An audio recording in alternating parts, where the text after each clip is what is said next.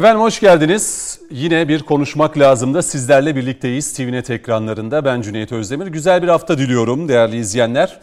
Siyaset gündemini konuşacağız yine değerli konuklarımızla birlikte. 5 değerli konuğumuzla birlikte siyasette öne çıkan başlıklar bugün gündemimizde olacak sevgili izleyenler. Tabii Covid-19'da mücadelede e, son günlerde rakamlar biraz daha iyileşmeye başladı. Özellikle 3 haftalık bu tam kapanmaların karşılığını görüyoruz. Biraz daha e, sıkmamız gerekiyor dişimizi. Dolayısıyla aman maske, mesafe, temizlik bunlara uyalım ve kuralsızlara da mutlaka e, uyarı niteliğinde konuşmalarımızı yapalım. Değerli izleyenler program başında bir kez daha bu hassasiyeti göstermek istedim. Şimdi 5 değerli konuğumuz var dedik. İkisi İstanbul stüdyosunda bizlerle birlikte, e, biri Ankara stüdyosunda, biri de Skype'la bizimle birlikte olacak. Önce İstanbul stüdyosunda iki değerli konuğum Taceddin Kutay bizimle birlikte. Doktor Taceddin Kutay, akademisyen ve yazar. Hoş geldiniz hocam. Eksik olmayın. İyi misiniz? Sizi gördük. Sağlığınız, Özle, saatiniz. Özlemişiz, özlemişiz. Peki biz de aynen. Allah size iyilik versin. Ee, yine araştırmacı yazar Mustafa Şen bizimle birlikte. Hoş geldiniz Merhaba. Mustafa Bey. Merhaba. Siz de iyisiniz umarım. Covid yoksa her şey güzel demektir. Peki çok güzel. Ee, Ankara stüdyosunda... Var, tansiyon var Mustafa onlar abidir. Onlar önemli değil, Covid olmasın. Doğru. Şu anda herkesin tek isteği yani Covid hem kendisi için hem de yakınları için Evet, tabii evet. ki. En önemlisi bu tabii ki. Ee, Mustafa Yılmaz Ankara stüdyosunda gazeteci yazar bizimle birlikte. Mustafa Bey hoş geldiniz. Hoş bulduk, teşekkür ediyorum. Siz de iyisiniz Hayırlı umarım. Sağlığınız, saatiniz yerindedir. Çok teşekkür ediyorum. Peki. Çok teşekkür ediyorum. Ve Hilmi Daşdemir Optimar Araştırma Başkanı ilk saat diliminde bizimle birlikte olacak. Hilmi Bey hoş geldiniz siz de. Hoş bulduk. Selamlar, saygılar stüdyoya. İyi görüyorum sizi. Neredesiniz Hilmi Bey? Şükürler olsun. Ankara'dayım. Peki. Ee, ofisimdeyim. Ee, bir tes şey e, Taceddin Kutay ile ilk kez TVNet ekranlarında karşılaşmıştık. Taceddin Kutay hatırlıyor musun? Hatırlamaz olur muyum abi? Eyvallah. Evet, Saygılar ikinci- sunuyorum. İkinci olacak. Hayır canım ondan Mustafa sonra çok de. olduk. İki Mustafa abime de saygılar sunuyorum. Peki, çok teşekkür ediyorum. Ee, şimdi tabii siyasetin e, içerisine baktığımızda e, tabii geride bıraktığımız haftalar içerisinde hala bugüne e, taşınan konu başlıklarını görüyoruz. İşte CHP'deki tacizler, tecavüz olayları hatta yeni yeni haberler geliyor. E, tabii Amerikan yaptırımlarına karşı Türkiye'nin nasıl bir tavır göstereceği, Ankara'nın nasıl cevap vereceği, iktidarıyla muhalefetiyle e, tabii bütünlük sağlanacak mı bunu konuşacağız. Aynı zamanda e, HDP kapatılsın çağrısı MHP'den geldi. Tabii e, AK Parti e, Başkan Vekili Numan Kurtulmuş'un açıklaması da dikkat çekiciydi. Tabii yani Türkiye'de artık partiler kapatılmamalı ama terörle artık iç içe girmiş bir e, HDP'den de bahsediyoruz. Yani bu kapatılsın çağrısı MHP'den gelmişti. MHP ısrarla bunun üzerinde duruyor. Bunu konuşacağız. HDP içerisinde yaşananları konuşacağız. Dün İyi Parti Genel Başkanı Meral Akşener'in açıklamaları vardı. E, masada AK Parti ile oturabiliriz diyor ama bazı şartları da var. Masa kurulabilir diyor. Masada oturabiliriz diyor. Konuşabiliriz diyor. Bunu konuşacağız.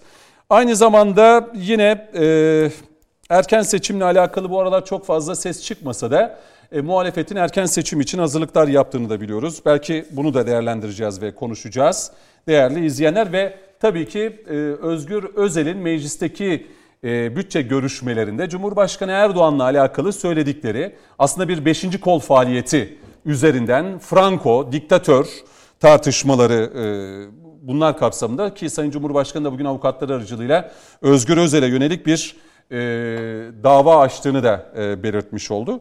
Bunları konuşmak istiyoruz. İsterseniz önce bu Akşener'in açıklamalarıyla başlamak isterim. E, ilk söz almak isteyen var mı diye hemen Büyüğümüzden. Valla Peki. Ben böyle durumlarda uzaktaki arkadaşlara pozitif ayrımcılık öyle mi? Önce onları bir dinleyelim. Mustafa bir Bey'le. pozisyon alalım diyorsunuz. Valla şöyle gerçekten yani zulüm oluyor Peki. uzaktakilere. O zaman Hilmi Daşdemir'le başlayalım. Ardından Mustafa Bey'e döneceğim. Mustafa Yılmaz'a. Hilmi Daşdemir şimdi Sayın Akşener'in söylediği e, AK Parti ile masaya oturabiliriz. Bu masayı kurabiliriz diyor.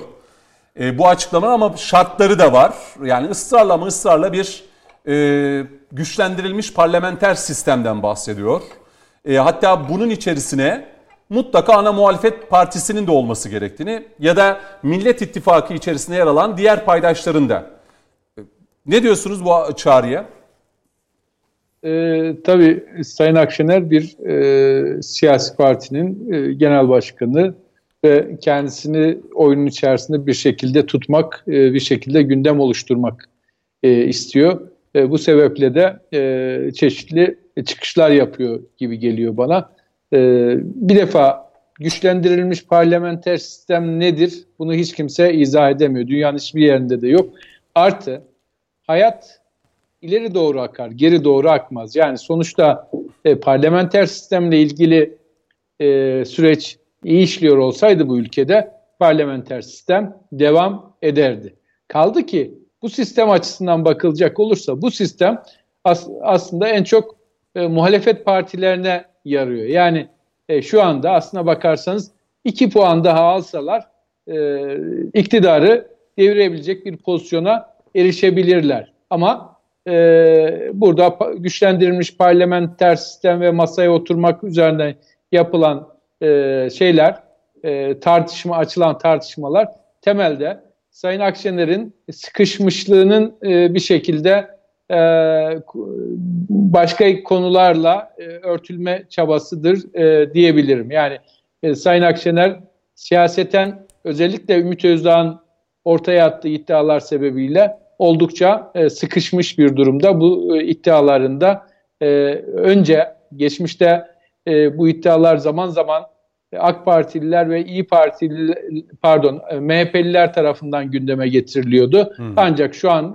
itibariyle e, İyi Parti içerisinde de ciddi anlamda e, gündeme getirildiği bir e, noktayı e, ya şahitlik ediyoruz.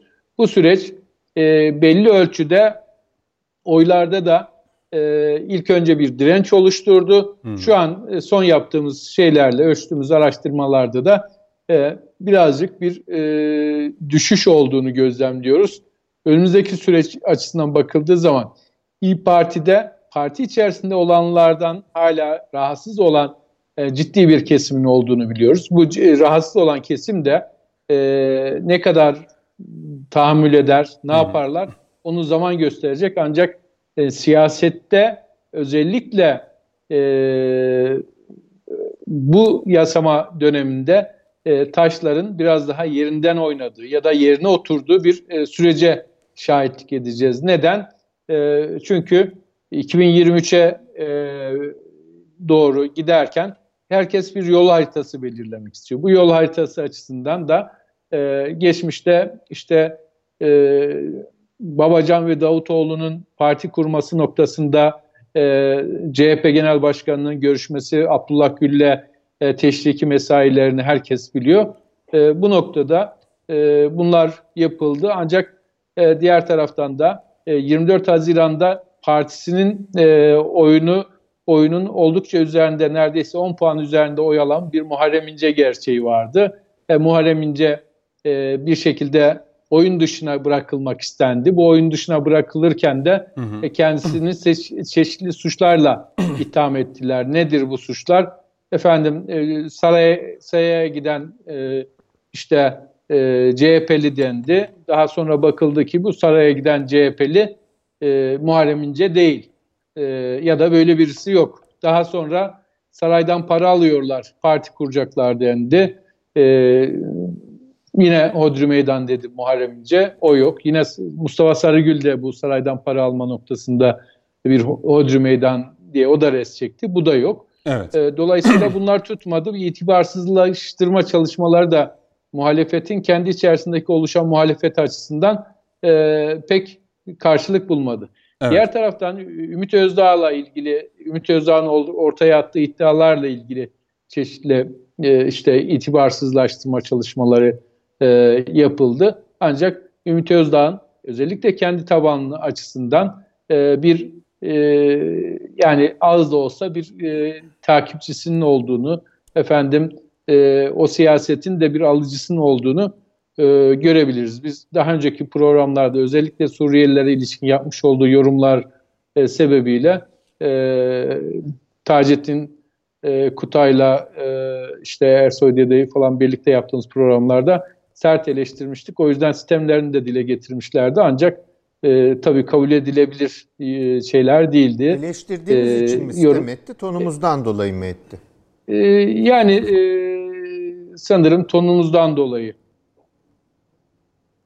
E, sonuç itibariyle e, bizim duruşumuz belli, kendilerinin duruşları belli E, ama e, bizim tabii konumuz Suriyeliler meselesi değil. Onu daha önce önümüzdeki dönemde de çok tartışacağız ama siyasette e, yeni bir işte e, kartların karıldığı bir döneme şahitlik edeceğiz. Bu süreç açısından e, ben e, Mustafa Sarıgül bugün parti partisini kurdu.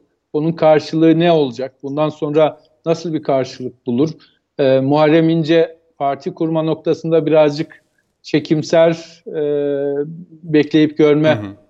E, gibi bir yaklaşım içerisinde. Ancak sanırım o da e, partileşme noktasında bir e, şey e, tutum geliştirecek. Orayı bir ayrıca soracağım size yani Muharrem İnce geç mi kaldı?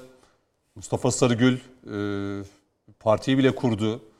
Evet. Böyle kalpli falan böyle değişik bir amblemi de var. Yani belki gördünüz. Sarı, Sarı, Sarıgül'ün tarzına uyuyor. Daha önceden de sevgi Ayrıca onu e, soracağım üzerinde- Hilmi Daşdemir. Bunu ayrıca size soracağım. Şimdi Eyvallah. Mustafa e, Bey'e döneceğim. Ankara stüdyomuzda Mustafa Yılmaz bizimle birlikte.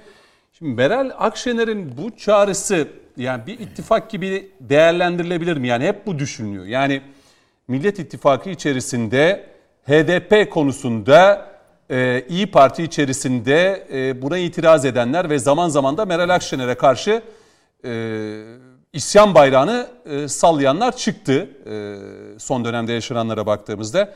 Yani bu bir ittifak yakınlaşması olarak değerlendirilebilir mi yoksa sadece daha önce bir Türkiye masası kurulmalı demişti. Memleket masası mıydı tam olarak? Türkiye Ak- masası. Ha, Türkiye masası kuralım demişti. Böyle mi Memleket ma- değerlendirmek memleket lazım masası Akşener'in diye bir bu ifadesi açıklamasını? olmuştu. Yani öncelikle şunu ifade etmekte fayda görüyorum. Ee, Bence e, buradaki niyet ne olursa olsun nasıl bir yaklaşım, bir ittifak jesti, bir ittifak mesajı mı yoksa hakikaten daha önce e, Sayın Akşener'in ifade ettiği gibi bir memleket masasının kurulmasından mı bahsediyor? Ama bunun gerekçesi ne olursa olsun bir kere e, gazetecilerin de siyasetçilerin de bütün liderlerin sadece AK Parti, İyi Parti değil de bütün liderlerin bir araya gelebildiği bir masayı, bir iklimi teşvik etmesinin ben Türkiye için çok faydalı olduğu kanaatindeyim. Sayın Akşener'in buradaki niyeti nedir? Hakikaten bir kimse benim haddime de değil zihin okumak, kalp okumak. Ama ben bu çıkışının kişisel kanaat olarak söylüyorum. Türkiye son dönemde çok fazla kutuplaştı. Bu kutuplaşmayı önlemeye yönelik biliyorsunuz Sayın daha önce Sayın Akşener'in e, Demirtaş'la ilgili de e, bir çıkış olmuştu. Çok da tartışılmıştı. Yani ben e, birinci Kahvaltı altını çizmek istediğim nokta şu. Gerekçesi evet ne olursa olsun bu iklimin bir adı memleket masası olur, Türkiye masası olur.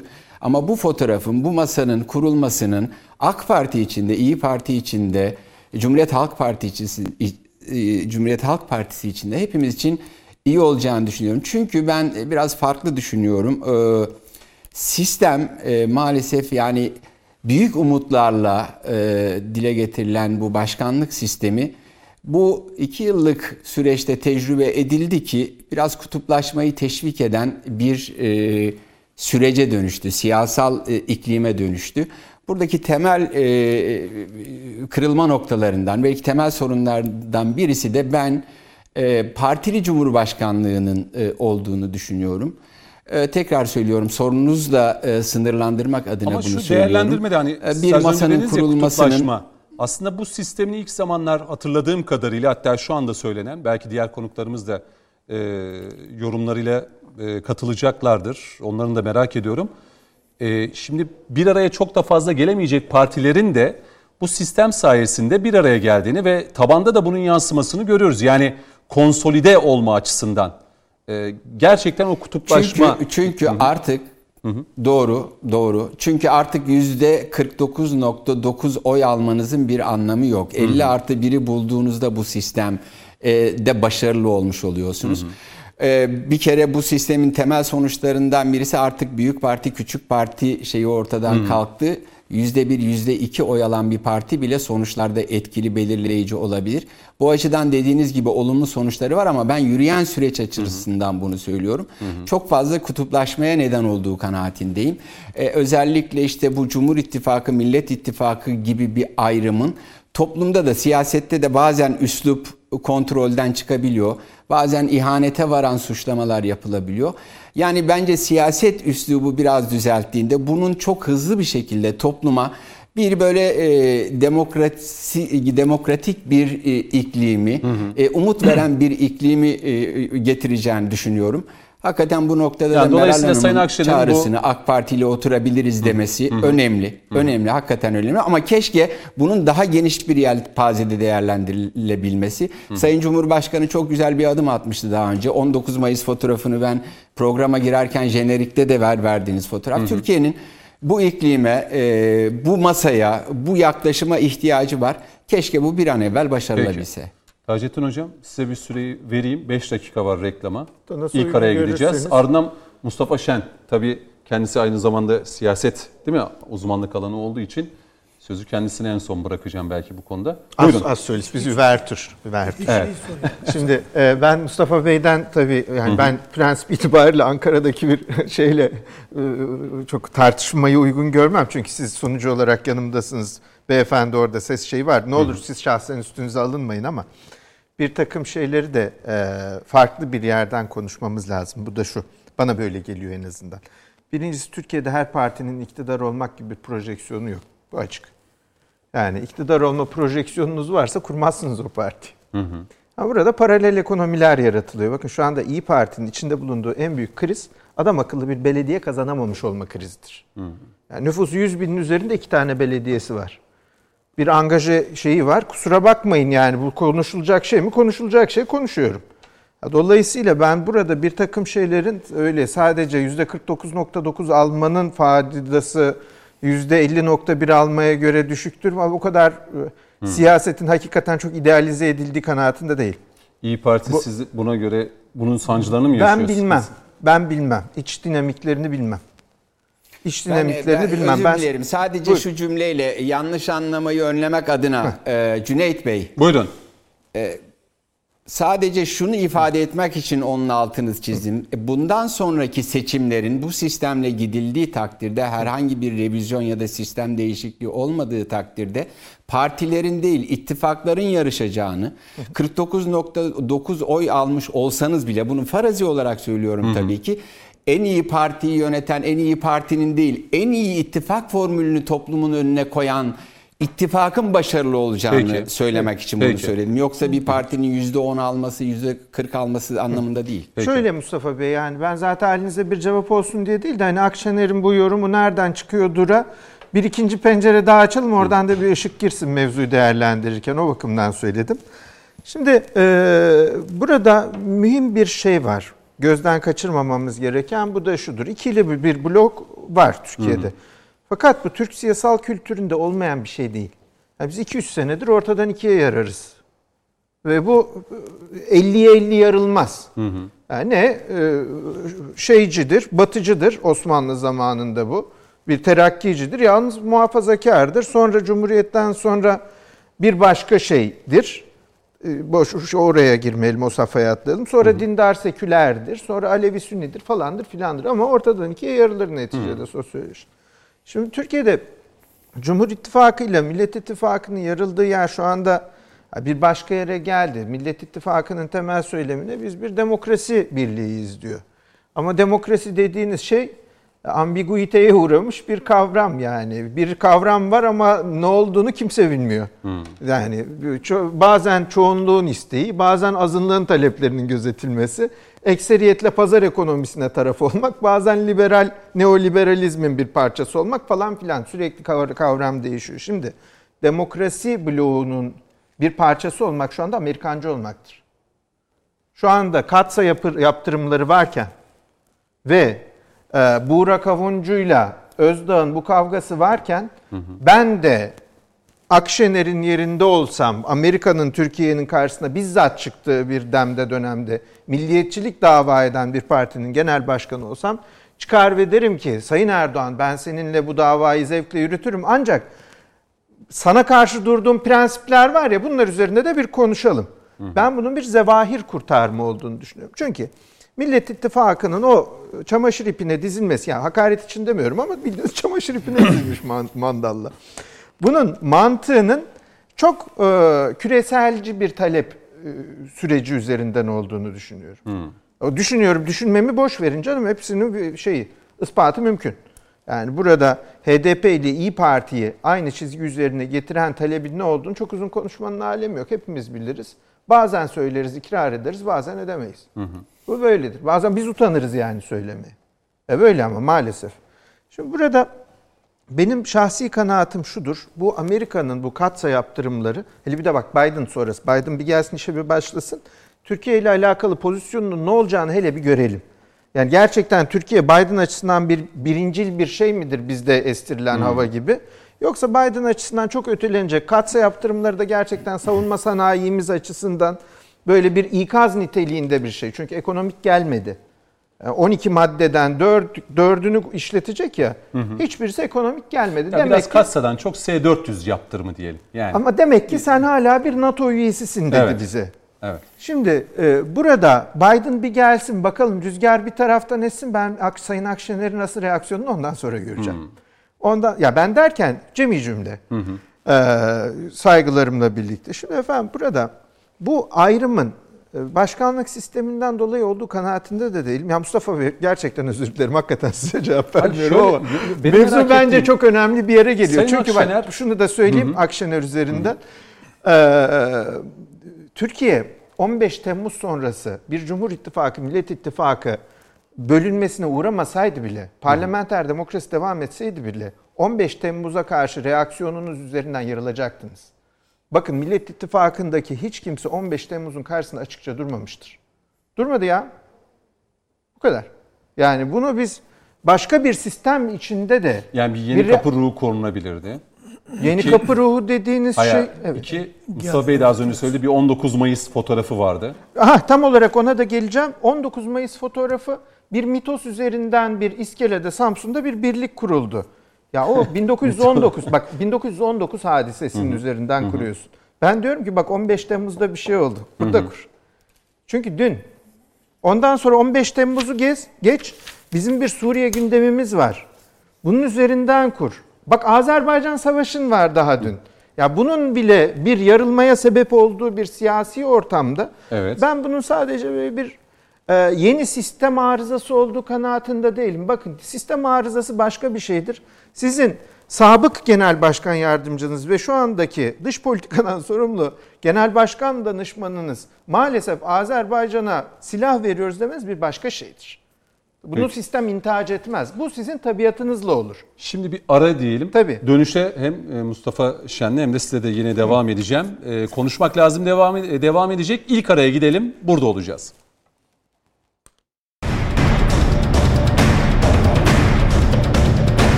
Evet konuşmak lazım devam ediyor. İyi günde herkes konuşur. Önemli olan zor zamanda konuşabilmek. Taceddin Hocam'la e, devam ediyorduk. E, bu masanın kurulması ya da bir ittifak içerisine dahil olma mı?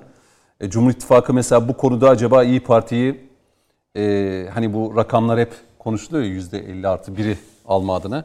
Bu çok konuşuluyor. İyi Parti sanki Millet İttifakı içerisinden çıkar da Cumhur İttifakı'na dahil olun. Bu da çok konuşuluyor. Ama e, anladığımız Sayın Akşener böyle bir şey olmayacağını belirtiyor.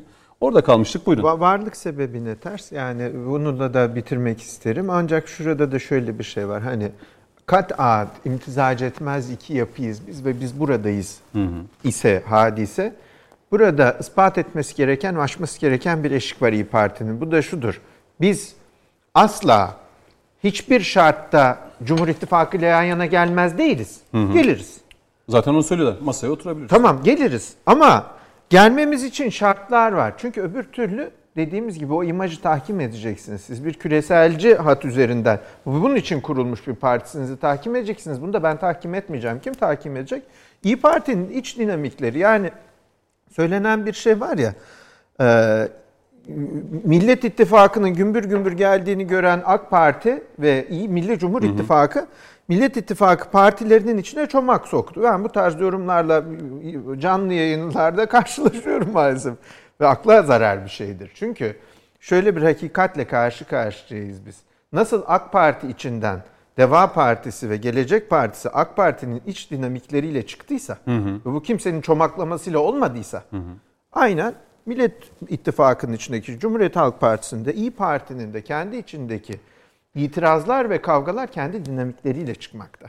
Dolayısıyla burada şuyu hukukundan beter bir şey var.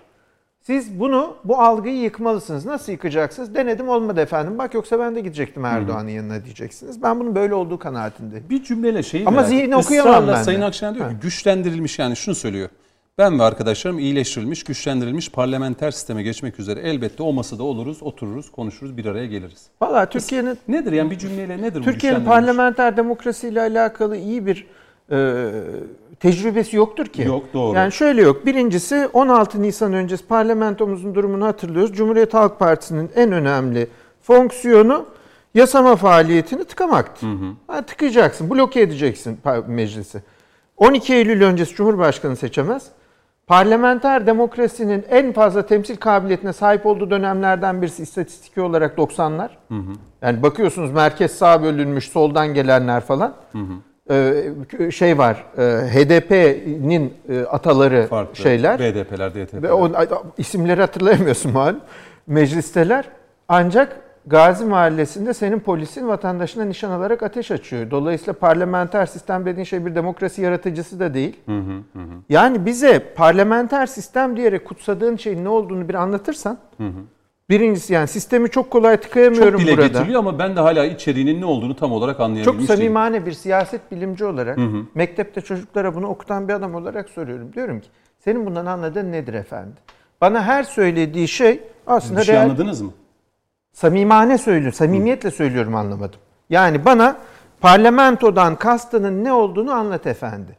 Eğer diyorsan ki burada bir sistem olsun, kolayca tıkayayım ve bir kaosa sürükleyeyim sistemi. Hı. Şu andakini sürükleyemiyorum. Valla kusura bakmayın Türkiye bu tecrübeyi atlatalı çok oldu. Ve Hilmi abinin söylediği bir şey dönüş. var. Zaman dediğin şey biz Hegelci değiliz ama bir yandan da bu işin de Hegelci bir tutarlılığı var. Hı. Zaman dediğin şey ileriye doğru terakki eden bir süreçtir. Geriye dönüş olmaz. Peki. Mustafa Şen. Efendim üç. hele, helezoniktir her şey olabilir. Evet. Üç, üç, üç, üç konuğu dinledikten sonra buyurun. Şimdi bir felsefi tartışma başlatmış olayım böylece ve buradan kaçayım. Şimdi biz Taceddin Hoca'yla daha sonra reklam arasında kavga ederiz. Şimdi e, bu var ya çıkartıyorsunuz ondan sonra millet teker çeksen. Şimdi şöyle söyleyeyim. E, Meral Akşener hanımefendinin, e, Sayın Akşener'in parlament güçlendirilmiş ya da iyileştirilmiş parlamenter hı hı. sistem sözünden e, ne anladığına dair bize bir cümle söylemesini bekleriz. E, ne olduğu belli olmayan ya bunun bir üzerinden niteleme. de Cumhur İttifakı ve AK Parti'ye sürekli çağrıda bulunuyor. Yani bu konuda otur zaten ittifak evet. bile kurabiliriz. Yani o anlama da geliyor galiba. Evet. Şimdi doğrusunu ararsanız bu mevzular konuşulduğu, konuşulmakta olduğu zamanlarda ben şöyle bir stüdyoda karşımdaki CHP milletvekili arkadaşımıza hı hı. dedim ki sayın milletvekilim o zaman ben Ankara'da başbakanlıkta görevliydim. Dedim ki siz bana şöyle bir sayfa Nedir bu e, güçlendirilmiş parlamenter sistem? O nedir? Bir sayfa yazın, hı hı. götüreyim Sayın Başbakan'a kendi elimle vereceğim. Ve bu mevzuyu çalışan e, komisyona götüreceğim. Verin. Yok. Nedir? Bir tanımlayın. Ana parametreleri nelerdir? Hı hı. Da neyi kastediyorsunuz? Biz ne anlamalıyız? Sadece şu iki kelimeyi kullandığını hatırlıyorum. Üniversiteler, sendikalar. Tamam. Yani herhangi bir siyasal model üniversiteleri, sendikaları, sivil toplum kuruluşlarını, X'leri, Y'leri, Z'leri dışlamıyor ki zaten. Hı hı. Ne? Bu ne'nin cevabı yok. Maalesef o günden o günden bugüne kadar da hiçbir e, parlamenter güçlendirilmiş parlamenter sistem o her neyse öyle bir şey yok literatürde ama olmaması olmayacağı anlamına gelmez. Biz yaparız, Türkler yapar yani. Ee, olur ama yok. Olması yönünde bir tek cümle ben duymadım kimseden. Az çok okuyan biriyim. Hala bu yaşta e, her gün bir şeyler okumaya çalışıyorum. E, şurada çantamı görseniz 200 küsür tane kitap e, bir, hı hı, Taceddin Hocam birikmiş. şey dedi yani parlamenter sistemin güçlü olduğu bir dönem var mı? Türkiye'nin siyasal tarihine Aa, baktığımızda. şöyle parlamenter sistem e, zaten o başbakanlık milletin seçmiş olduğu yani bunları konuşmamız lazım. 60 ile Evet. 71 arası bir şeyler oldu, parladı ama demokrasi getirmedi memlekete. Şöyle bir şey var. Bütün askeri darbeler parlamenter sistem içerisinde olmuştur. Doğru. Buna bir yol açıyor, yol açıyor demeyeyim de açık kapı bırakıyor parlamenter sistem. Ve darbeci o aradan rahatlıkla girebiliyor. Bu bir. İkincisi e, güçlendirilmiş ya da güçlendirilmemiş. Parlamenter sistemde bunu bir siyaset bilimci olarak söylüyorum ve bir tarihçi olarak söylüyorum. Gün gün bu işin tarihini biliyoruz az çok. E, parlamenter sistemde halkın seçmiş olduğu başbakan ve halkın seçmiş olduğu kişiler, halkın seçmemiş olduğu e, bir kısım elitlerin kendi aralarında e, seçtikleri, seçtirdikleri daha doğrusu e, Cumhurbaşkanlarının gerektiğinde o seçilmiş halk tarafından seçilmiş Cumhur e, Başbakanı suratına yüzüne kitap fırlatacak şekilde konumlandırılmasından ibarettir. Fırlattığı kitap da e, şey değil yani cinali falan değil. Türkiye Cumhuriyeti Anayasası. Kendilerince kutsal. Anlatabiliyor muyum? Şimdi e, bütün bunlar parlamenter sistemde oluyor. Bu tartışmaya girdiğimizde hemen kuvvetler ayrımından bahsediyorlar. Bana kuvvetler ayrımının olduğunu bir gün için göstersinler Türkiye Cumhuriyeti tarihinde. Ben de bu işleri bırakayım. Bir gün yok. Niye? Çünkü parlamenter sistem içerisinde yönetilirken yapısal bir sorun var. Yürütme e, yasamanın içinden çıkar. Bu yapısal bir sorundur. Parlamenter sistemseniz bu böyledir. Bunu aşamazsınız. Bunu aşamazsanız asla keskin bir ya da gerçek bir e, kuvvetler ayrımından bahsedemezsiniz. Şimdi bizim bir kısım hocalarımız bize bunları böyle anlatıyordu üniversitelerde. Bir tanesiyle böyle bir masada yan yana geldik. Yine başladı parlamenter sistem güzellemelerine. Başkanlık sistemini kötülemeye. Ben dedim hocam bize sınıfta böyle anlatmıyordunuz. Bize sınıfta söylenen şey şuydu. Bunlar karşılıklı, göreceli üstünlükleri olan sistemlerdir. Bazı ülkeler onu, bazı ülkeler bunu. İşte Amerika başta olmak üzere iyi örnekler, işte Almanya başta olmak üzere iyi örnekler parlamenter sistemde vesaire anlatırlardı ya da işte İngiltere. Görece üstünlükleri vardır. Ülke kendi durumuna bakar, kendisi tercih eder. Ayrıca bizdeki, ayrıca bizdeki yine hocalarımızın sözüdür. Ayrıca bizdeki her ne kadar adına parlamenter sistem desek de anayasadaki maddelere baktığımızda Cumhurbaşkanı'na verilen yetkilere yarı başkanlık sistemidir. Yarı başkanlık sistemidir. Hatırlar mısınız PKK sebebiyle e, PKK'ya Suriye'ye bir ultimatom vermek üzere Demirel zamanında Bakanlar Kurulu Demirel Başkanlığı'nda toplanmıştı. Bugün başkanlık sistemine e, saydıranlar o gün aha bakın işte gördünüz mü böyle işte ya yarı başkanlık sistemi işte Cumhurbaşkanı ağırlığını koydu hemen restimizi çektik falan. Yahu bunu söylüyoruz işte. Hızlı, dinamik, anında refleks gösteren ama akıllı refleks olması gerekir tabii ki e, ve sonuç alıcı. Oldu. O zaman olmuştu. Bugün her gün oluyor. Fark ediyor muyuz? Bugün Türkiye Cumhuriyeti her yabancı operasyonda yani dışarıya karşı her operasyonda anında refleksini koyup sonuç alabiliyor. Şimdi bütün bunları söylerken ben hala o tartışma akşamında olduğu gibi Evet. şunu bekliyorum. Bir kişinin çıkıp güçlendirilmiş parlamenter sistem başlık. Bir, tanım. iki parametreleri. Üç, gerekçeleri. Dört, sonuçları. Bu beş, zamana kadar dört. yok. Bekliyorum hala. Hala bekliyorum. Birisi söylesin çünkü ben de öğrenmek istiyorum. Öğrenme meraklısı biriyim. Yok böyle bir şey. Ama bir getir- alerjik durum mu söz konusu? Millet İttifakı'nda bu başkanlık. Şimdi, şimdi şöyle ben şimdi yine tekrar Sayın Akşener'e dönecek olursak. Yani bir genel başkana e, benim tavsiyede bulunmam herhalde pek şık olmaz ama bunu bir e, seçmenin bir seçmenin fikri olarak alsın. Evet. Bir kıymet versin derim. Şimdi e, içinde bulunmuş olduğu Millet İttifakı parlamenter sistemi savunuyor. E, rakip olarak gördüğü e, takım e, maçı kazanmış. Hı hı. E, Cumhur İttifakı ve e, ülkeyi yönetiyor. Hı hı. İçinde bulunmuş olduğu grup yani Millet İttifakı HDP'nin yani PKK'nın e, desteklediği HDP'nin desteklediği bir ittifak. Orada bulunmak HDP ile birlikte bir sürü soruna yol açıyor. Evet. Ee, bu, burada top çeviriyorlar. Hocam FETÖ şayiası da çok büyük bir plan. Eyvallah, eyvallah. Şimdi burada top çevirmek yerine madem HDP ile aynı kulvarda olmak istemiyorsunuz, her gün bu sorunu yaşamak istemiyorsunuz. Hı hı. Bence gerekli e, partisel çalışmalarınızı, teşkilat çalışmalarınızı, söylem çalışmalarınızı yapın. Hı hı. Önünüze bir süre koyun ve Cumhur İttifakı ile görüşmeye başlayın. Bu sorunlardan da kurtulursunuz. Diye ben düşünülmesi e, gerektiğini düşünüyorum. Peki. Şimdi e, Hilmi Daşdemir'e döneceğim çünkü ilk saat içerisinde bizde olacak. Biz onu uğurlayacağız. E, Hilmi Bey, şimdi bu bir, bir dakika. Bu, Tabii. bu Hilmi Bey bir başka programda da yine böyle yapmıştı. Bizi bırakıp gitmişti. Hilmi'ciğim her zaman ne oluyoruz böyle? Bizi niye bırakıyoruz? Biz yani çok, e, çok affedersiniz ancak daha önce diğer taraftan aradıkları için evet. e, söz verdim. Evet. Ama sizinle de olmamı e, rica ettiler. Seve seve sizinle de neyse, oldum. Neyse bu iki etti. Eyvallah. Kusura bakmayın. Şimdi şunu merak ediyorum. Millet İttifakı içerisinde e, başka oluşumlar da e, yer alacak gibi. Yani mesela Mustafa Sarıgül'ün hareketi ve Muharrem İnce tabii o memlekete geziyor hala. Parti kuracak mı kurmayacak mı ama Mustafa Sarıgül harekete geçti. Bu iki e, hareket üzerinden bir değerlendirmenizi yapmanızı isteyeceğim Hilmi Daşdemir. Tabii Muharrem ben, İnce, e, Muharrem İnce biraz geç mi kaldı? Çünkü Mustafa Sarıgül'ün geçmişten de bir tecrübesi var bu konuda. Buyurun sözü size bırakayım. Buyurun. Ee,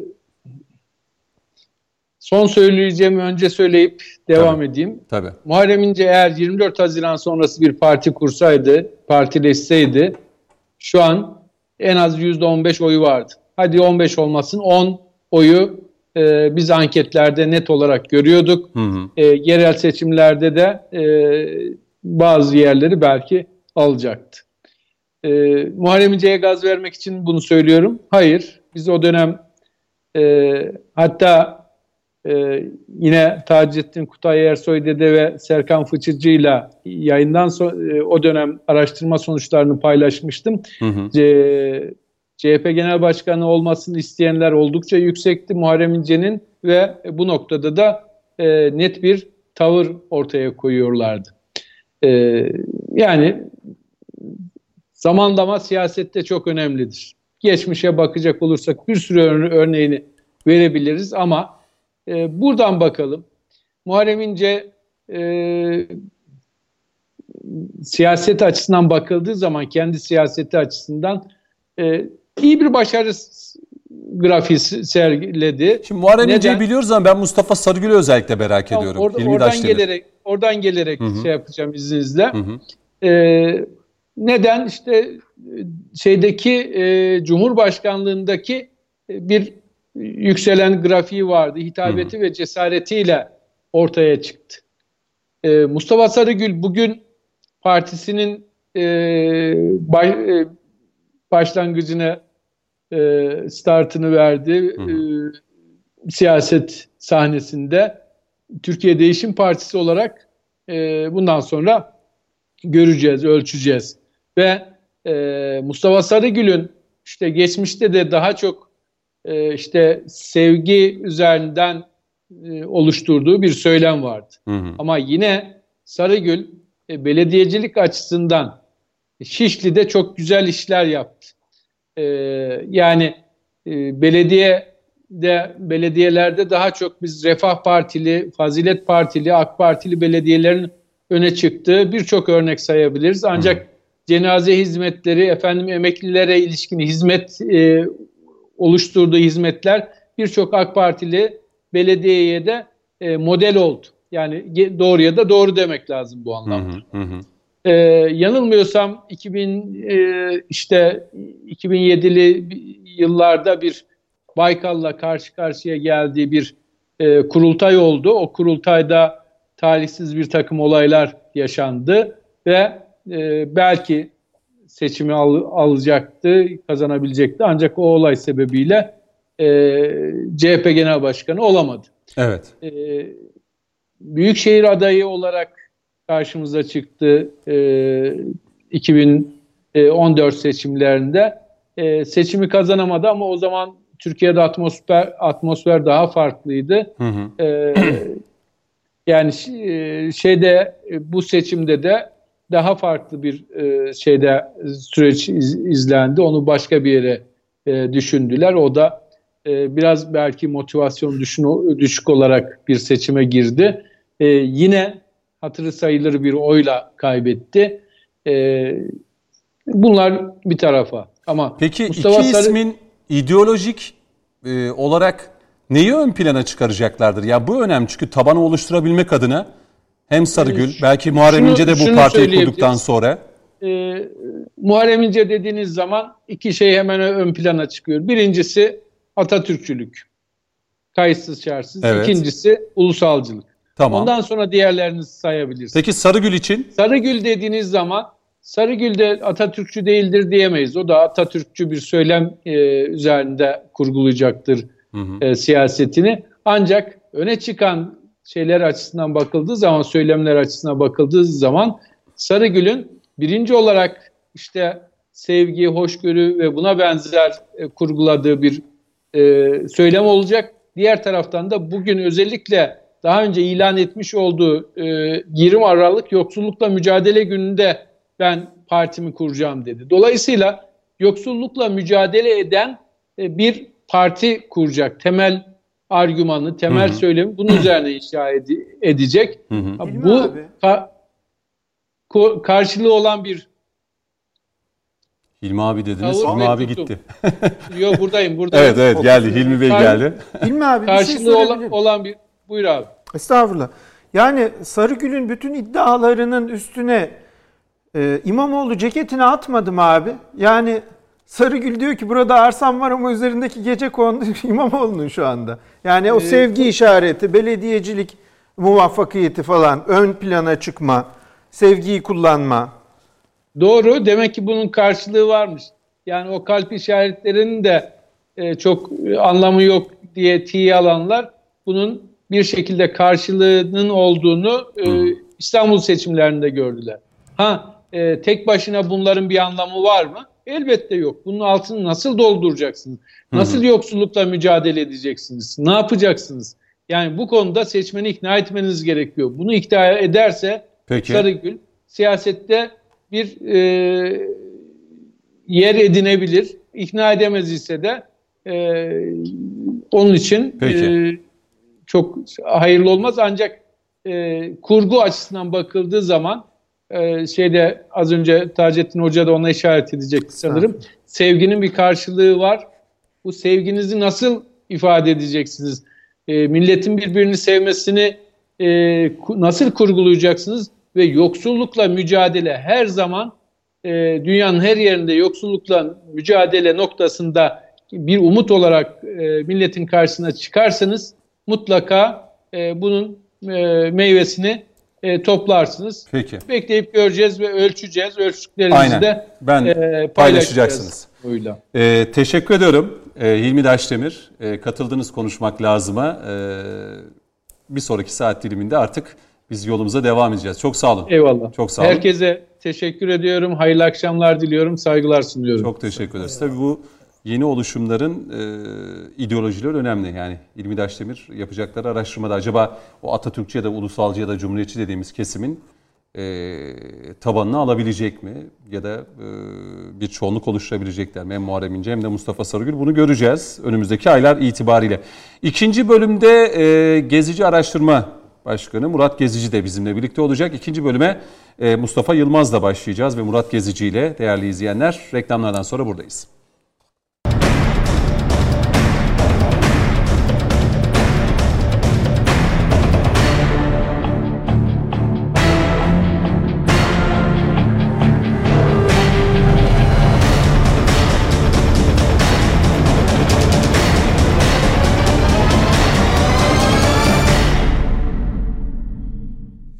Efendim konuşmak lazım devam ediyor. İkinci bölümdeyiz. Taceddin Kutay ve Mustafa Şen İstanbul stüdyosunda bizimle birlikte. Ankara stüdyosunda Mustafa Yılmaz bizimle ve bu bölümde e, yine kamuoyu araştırmacısı Murat Gezici de e, Skype'la e, katılacak. Konuşmak lazım da bizimle birlikte olacak. İlk bölümde de Hilmi Daşdemir bizlere eşlik etti. Kendisini uğurladık.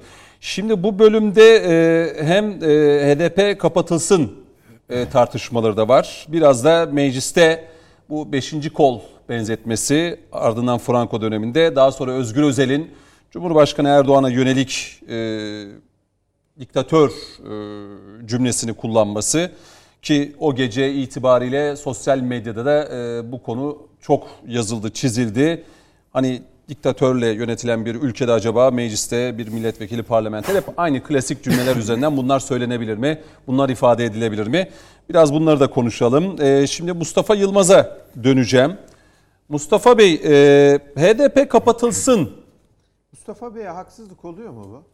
Sürekli o bir şey söylüyor sonradan biz ona cevap veriyor gibi oluyoruz. Yo yani. İyi, tamam, kendi Mustafa Bey öyle hissediyor musunuz bilmiyorum.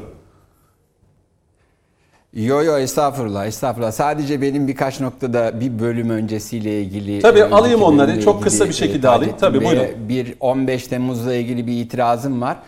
Yani 15 Temmuz'da Millet İttifakı'nı savunmak hakikaten e, benim haddim değil, işim de değil ama şunu söylemek isterim. Biz 15 Temmuz sonrası ve 15 Temmuz gecesine böyle bir yaklaşımla yaklaşmamız doğru değil. Bence o gece hakikaten bütün kalbimle inanarak söylüyorum. Camiden çıkan da, meyhaneden çıkan da meydanlara koştu. Burada herhangi bir parti yani o meydanlara koşanlar AK Parti, MHP ya da Cumhur İttifakı için, Millet İttifakı için değil, hakikaten Türkiye'yi kurtarmak, Türkiye'yi darbecilere teslim etmemek için sokaklara çıktı. Ben Türkiye'de bir toplumsal kardeşliğe katkı yapacaksak bu yaklaşımın yani Millet İttifakı'nın 15 Temmuz'daki duruşu ya da Cumhur İttifakı'nın gibi bir yaklaşımı doğru bulmadığımı ifade etmek istiyorum.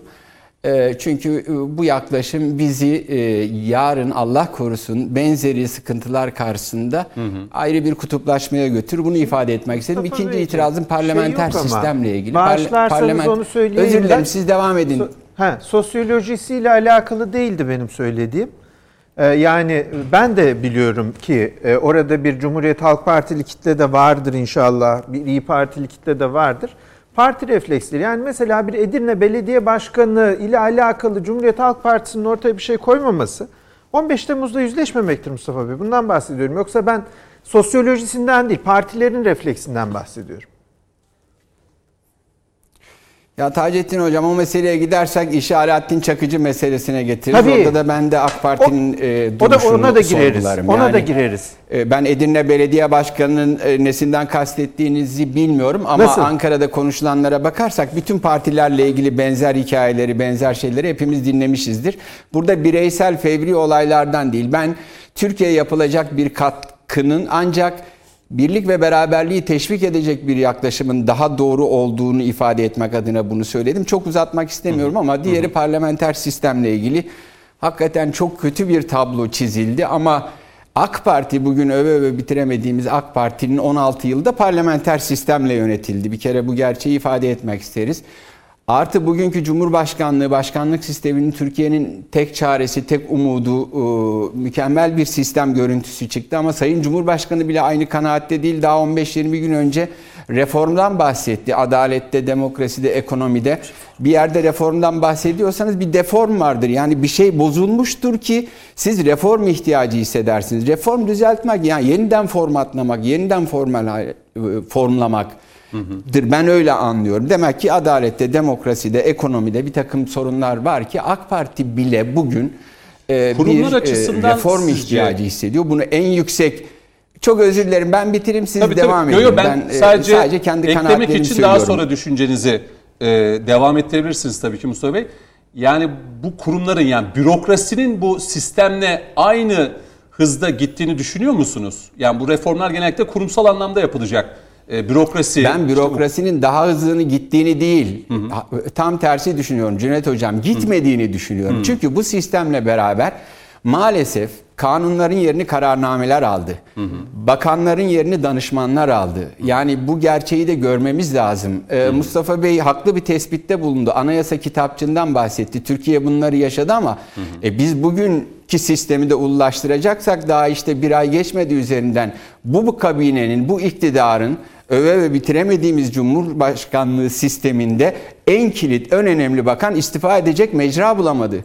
24 saat istifasını açıklayacak yer bulamadığı için Instagram'dan istifa etmek zorunda kaldı. Şimdi anayasa kitapçından bahsedeceksek haklıdır, doğrudur. Ama bunu da görmemezlikten gelemeyiz. Ya burada bir sistemsel problemin olduğunu görmemiz lazım. İkincisi parlamenter sistemle ilgili. Yani bir şeyi eleştirebilir eleştirebiliriz ama tümden gömmek de doğru değil.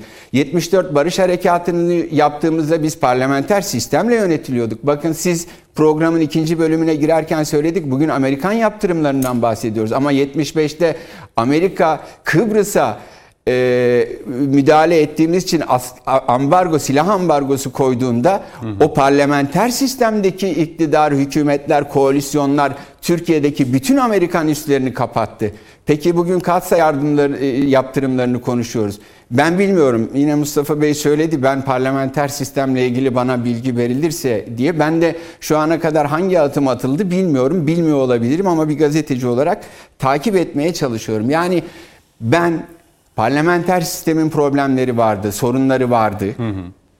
Ama bir uzlaşma kültürüne yaptığı katkılar da vardı. Bugünkü sisteminde mutlaka artıları vardır ama bugünkü sistemin ikinci bölümde söylediğim gibi özellikle partili başkanlıktan, partili cumhurbaşkanlığından kaynaklanan ve toplumda bir moral, motivasyon ve güven problemi oluşturacak bir iklime neden olduğunu söylemeye, söylemeye çalışıyorum. Peki. Yani e, bir şeyi hakikaten eleştirirken bence biraz daha böyle e, vicdanlı eleştirmenin Peki. daha doğru olacağı kanaatini ifade etmek istedim. Peki. HDP konusuna gelince maalesef burada Başlamadan da bir önce Murat Gezici'yi de bir hoş cümle... geldin diyelim Mustafa Bey. Murat Gezici'ye de bir hoş tabii, geldin diyelim. Tabii. Ee, Murat Bey hoş geldiniz siz de yayınımıza. Merhaba. İyisiniz, İyi. iyisiniz umarım. Teşekkür ederim. Sizler nasılsınız? Teşekkür ediyoruz. Sağ olun. Ee, birazdan size döneceğim. Mustafa Bey ile devam ediyoruz. Murat Gezici de konuşmak lazım da bizimle birlikte. Şimdi gelelim HDP. Şimdi bu HDP ile alakalı e, bu terörle e, arasına mesafe diyeceğim ama artık mesafeden çok iç içe geçmiş bir durumdan da bahsediyoruz. Yani il başkanından milletvekiline işte daha bugün Leyla Güven hakkında yeni bir e, karar çıktı e, biliyorsunuz. E, 22 yıl hapis cezasına çarptırıldı e, en alttan en üste kadar terörle iç içe geçmiş bir partiden bahsediyoruz. Bunlar iktidar tarafından dile getirildiğinde e, muhalefet şunu hep söylüyordu. O zaman kardeşim kapatın. Niye mecliste yer alıyor? İşte niye milletvekili maaşı bağlanıyor? Niye mi, milletvekili olarak mecliste yer alıyorlar diye. Şimdi şu günlerde MHP'den böyle bir e, çağrı geldi. Yani MHP, HDP kapatılsın. Gerekçelerde alt alta sıralanıyor. İşte il başkanından siyasetçisine, en alt yöneticisinden en üstüne kadar e, kimin neler neler yaptığına dair. Bu e, siyasette yeniden partilerin kapatılma e, tartışmalarına girmiş durumdayız. Öyle gözüküyor. Yani terör e, haricinde elbette siyasi ifade... partilerin kapatılması hoş bir şey değil ama terörle bu kadar iç içe olmuş başka bir e, parti farklı bir ülkede bir parlamentoda yer bulabilir mi? Bu kadar e, rahat hareket edebilir mi? Ben daha ileri bir şey söyleyeyim. Terörle bu kadar iç içe olmuş bir parti, daha bütçe yeni geçti. Ocak ayında muhtemelen 10-15 gün içerisinde bu partinin kasasına bu devletin hazinesinden 54 milyon 800 küsür bin lira yardım yapılacak. Evet. Doğru mu? Evet. Yani meclisin üçüncü partisinden kapatıyoruz. O zaman bir mantık hatasına düşmüş oluruz. Terörle bu kadar iç içe olmuş bir partiye 54 milyonu verilen 54 milyonu hangi mantıkla, hangi e, vicdanla izah edeceğiz? Bu bir boyutu. Yani Hı-hı. buradaki çelişkiyi anlatmak için söylüyorum. Peki. Burada biz maalesef her konuda olduğu gibi hukukta da medyada birkaç cümleyle bitiriyorum. Hukukta da medyada da demokrasi anlayışında da bir çifte standartlı yaklaşım görüyorum. Yani HDP AK Parti ile birlikte herhangi bir adım atarsa Hiçbir problem yok. Bugün Türkiye iki gündür Muhammed Vefa diye bir genç gazetecinin Osman Öcalan'la yaptığı röportajı konuşuyor. Osman Öcalan orada diyor ki Cumhurbaşkanı'nın danışmanıyla görüştük. İsmi ben de biliyorum ama tabii ki vermeyeceğim. E, en önemli isimlerden biri külliyedeki. Şimdi bu vatana ihanet mi yoksa çözüm sürecinin başlangıcı mı? Burada nasıl yaklaşacağız, nasıl bakacağız? Ben oradaki konuklarını da merak ediyorum. Hakikaten e, bunu nasıl değerlendireceğiz, nasıl okuyacağız? Bu e, Temel Bey'in, Kemal Bey'in, Meral Hanım'ın danışmasında olsaydı biz bugün neyi konuşuyor olurduk? Samimi olarak soruyorum. Hı hı. E, yani burada ben temel yaklaşımımızın şu olması gerektiğini düşünüyorum. Yani bu ülkenin kardeşliğine, bu ülke hakikaten Türkiye zor günlerden geçiyor. Hepimizin ortak paydası bu. Doğu Akdeniz'de yaşananlar, Amerika'nın Türkiye'ye yaptırımları, işte bir taraftan batı, bir taraftan doğu, dört bir yandan kuşatma altına alacağız.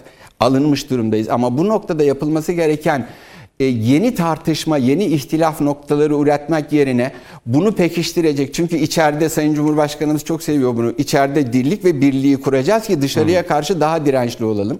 Bunu ifade etmiş olalım. Kapatılsın konusunda ben kişisel bir gazeteci olarak hepimiz tecrübe ettik. Kapatmanın çözüm olmadığı çok net görüldü. HDP'nin geçmişteki uzantıları olan ya da onların mirasının e, e, devraldığı partilere baktığımızda ilk kapatıldığında yanlış hatırlamıyorsam %4-4,5 oy alan başka partilerin himmeti olmadan meclise giremeyen bir e, siyasal partiden bahsediyorsun. Evet. Bugün Milliyetçi Hareket Partisi'nden daha fazla oy alan ve mecliste üçüncü parti durumuna gelmiş milletvekili sayısında hem aldığı o itibariyle ve hazineden 58, 54 milyon küsur bin lira yardım alan bir partiden bahsediyoruz kapatmanın çözüm olmadığı hı hı. E, paylaşmış oluyor. Peki. Ee, burada hem Taceddin Hocam hem de Mustafa Şen'e e, söz vereceğim. Murat Gezici de bizimle e, birlikte şu dakika itibariyle bu HDP kapatılsın e, söylemi. Yani az önce şunu söylemeye çalıştım aslında. Şimdi HDP, HDP kapatılsın e, dendikten sonra da bu sefer işte demokrasi, işte demokrasilerde bunlar çözüm değildir. Ama öncesinde de terörle ilişiği gösterilen, e, kamuoyuyla e, bunları paylaşan e, ve işte HDP'nin e, yöneticilerinden tutun da en alt kadrosuna kadar işte HDP il başkanlıklarının e, maalesef gençlerimizi alıp e, adeta PKK'ya eleman kazandırmak için birer yapı olduklarına dair de e, anneler bunu söylüyor, babalar söylüyor. O kaç gündür evlat nöbetleri devam ediyor. E, o dönem o zaman deniliyordu ki o zaman kapatın yani bu kadar terörle iç içe geçmiş. Şimdi bugün kapatılsın dendiği zaman da tam tersi bir söyleme geçiliyor. E, bu şeyin içerisinden sarmaldan nasıl çıkacağız Murat Gezici? Yani siz de uzun yıllardır evet. araştırma yapıyorsunuz. Hı hı. Buyurun. Bir önce Mustafa Yılmaz Bey e, güzel bir konuya değindi. Devlet eliyle terörle iç içe olan bir siyasi partiye para aktarılıyor. Ve bir vatandaş olarak benim kalbim, vicdanım el vermiyor. Eminim Anadolu'daki insanlar da el vermiyor. Esasında HDP'yi bu kadar güçlü hale getiren iktidardır. Neden? Çünkü HDP'ye oy veren seçmenin yüzde 60-65'i Kürt vatandaşlardan oluşuyor. Yüzde 35'lik bir kitle. Yani HDP'ye oy veren her üç kişiden biri Türk hem de saf Türk ve Ege bölgesinden, Doğu Akdeniz bölgesinden, İç Anadolu'dan, Marmara bölgesinden hı. oy veriyor. Neden oy veriyor? Demokrasi kaygısıyla oy veriyor. Yani HDP barajı geçsin diye Türk vatandaşları oy veriyor. Neden? Sayın Erdoğan'ın demokrasisine inanmamasından dolayı. Meclisin fazlasını barajı geçemezse AK Parti'nin işine yarayacak düşüncesiyle korku ve endişeye kapılarak vatandaş oy veriyor. Hı hı. Nişantaşı'nda birinci parti çıkıyor bazı bölgelerinde. Bazı sandıklarda yüzde doksanlık oy aldığı görülüyor. Ege bölgesinde bunları görebiliyorsunuz. Hı hı. Milliyetçi Hareket Partisi'ne oy vermiş vatandaş da geçmişte oy verdiğini söylüyor. HDP barajı geçsin diye. Şimdi buradaki temel sorun HDP'yi kapatarak, HDP'yi ötekileştirerek... Bir dakika anlayamadım. Veya... MHP'li seçmen de mi geçmişte HDP barajı geçsin diye MHP seçmeninin HDP'ye oy verdiği? Yanlış anlamadım değil mi? Evet yani... Hani e, CHP'den bu kayışı gördük yani bu... E... MHP'den de var. MHP'den de var. Sadece CHP'den değil. Birçok var. e, şimdi şunu ifade etmek istiyorum. Eğer ki HDP baraj sorunu yaşamaz ise HDP zamanla eriyip yok olacaktır. Terörle iç içe. Ve HDP'ye oy veren Türkler HDP'yi onaylamıyor. Haklı gerekçeyle oy veriyor. İktidar bunu biliyor. Baraj düşürülürse, baraj 3'e düşürülürse veya 5'e düşürülürse HDP varlığı en fazla 5 yıl sonra veya 8 yıl sonra daha da aşağıya inecektir.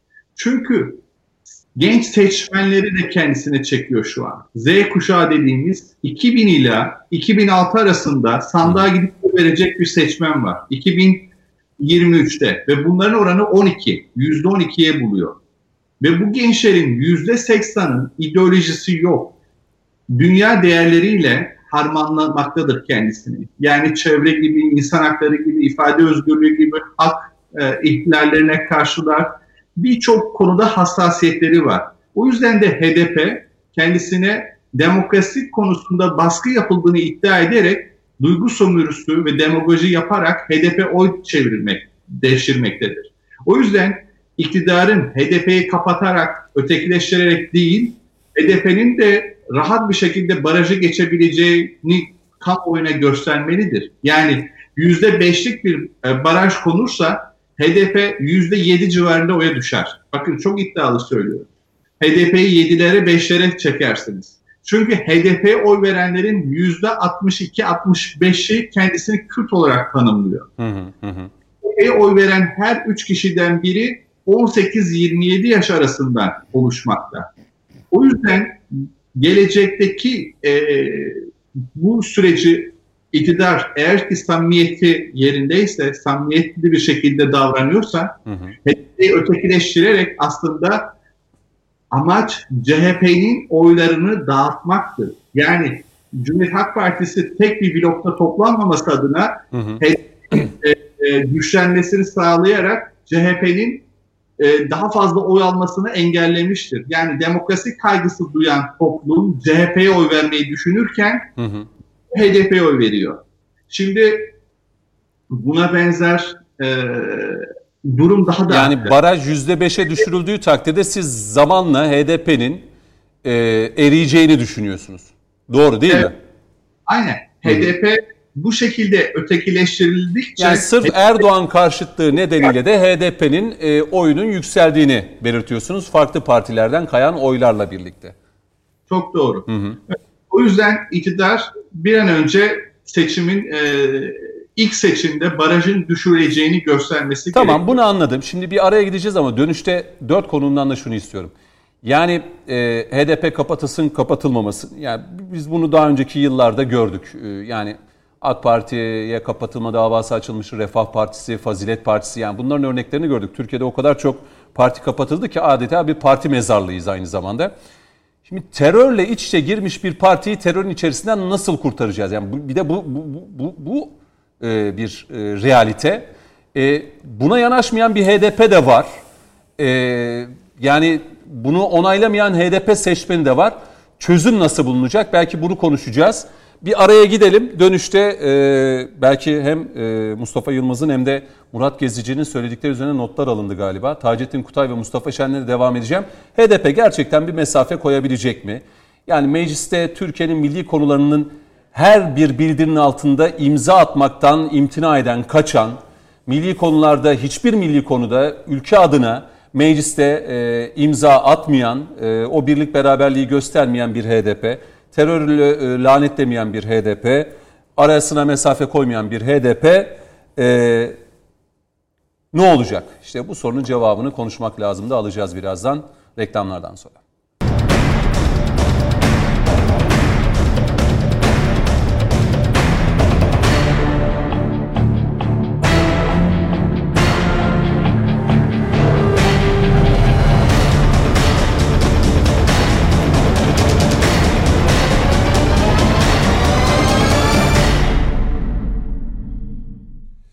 Konuşmak lazım devam ediyor. Taceddin Kutay, Mustafa Şen, Murat Gezici ve e, Mustafa Yılmaz bizimle birlikte. Değerli izleyenler HDP kapatılsın tartışmalarında Murat Gezici araya gitmeden önce Eğer baraj kaldırılırsa HDP'nin şu an %10,5-11'lerde olan oyunun %5'leri hatta e, daha da gerileyeceğini e, söyledi. Tabii genel itibariyle Mustafa Yılmaz da Murat Gezici'nin de söylediklerine baktığımızda kapatılmak yani bir siyasi partinin kapatılması çözüm değil.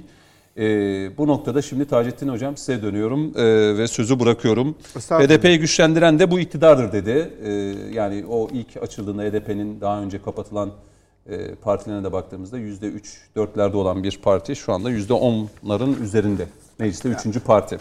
Büyük saygımla birlikte tabii ki katılmıyorum da burada ehemmiyetli mevzunun ben şu olduğunu düşünüyorum. Şimdi bir stereotip tartışma içine girdiğinizde maalesef e, genel olarak yani eskiden eczahaneye gittiğinizde siz eczahaneci eczacıya derdiniz ki rahatsızlığım var. Adam oradaki şeylerden bir terkip ederdi cüzlerden ve buna ecza derdi. Şimdi hazır ilaçları veriyor ya. Tartışmalarımız da böyle yani çok hazır ezberleri ve retorikleri karşı karşıya koyuyoruz ve buradaki azim kabahatin ben e, muhalif e, cenahtan ziyade iktidar e, savunucusu TV yorumcularında olduğu kanaatindeyimdir. Çünkü HDP ile ilgili öyle bir algı vardır ki HDP adeta bir cüzzamlılar ordusu. Bir mızrak boyundan fazla yanaşmayacaksınız. Böyle bir şey yok. Şimdi Türkiye'de e, siyaset bilimciyiz ikimiz de. Bildiğimiz bir şey var. Madem bu parti meşru bir partidir. Sistemin içinde ve efendilerin içine sinmeyen şey benim de içime sinmiyor. O 54 milyon lira benim de sizinkine de sinmez. Fakat hadise şudur. Parlamentonun içerisinde bir meşru partidir. Bu partiyi nameşru görmek nameşrudur. Ha? Yani bunu nasıl siz bunlarla anayasa yapıyorsunuz gibi bir soruyla gelemeyiz biz. Bu bir şirazesizliktir. Ancak buradaki mühim mevzu nedir? Mihengi kaçırmayalım. Türkiye e, sosyal ve ekonomik sınıfsal dönüşümünü henüz itmam etmiş bir ülke değildir. Yani ben 14 senesini Avrupa'da geçirmiş bir adam olarak bir bakıyorum. Na tamam hiçbir şey yok. Her şey tamam. Yani mesela böyle demir filizlerinin çıktığı bina göremedim ben Avrupa'da. Aradım aradım yok. Dinamizm yok azizim çünkü. Ha tabii canım adamlar batıyor. Avrupa bir de buna da biterim ben yani. Avrupa Bir de- batıyormuş. Bir de Laz müteahhitleri Ha, yok. yok. Büyük eksiklik. Abi o sizin hemşeriler bana da girmiyor. Ee, yani bu şey, bu retorik de beni bitirir. Avrupa batıyor. Ben batan bir şey de görmedim.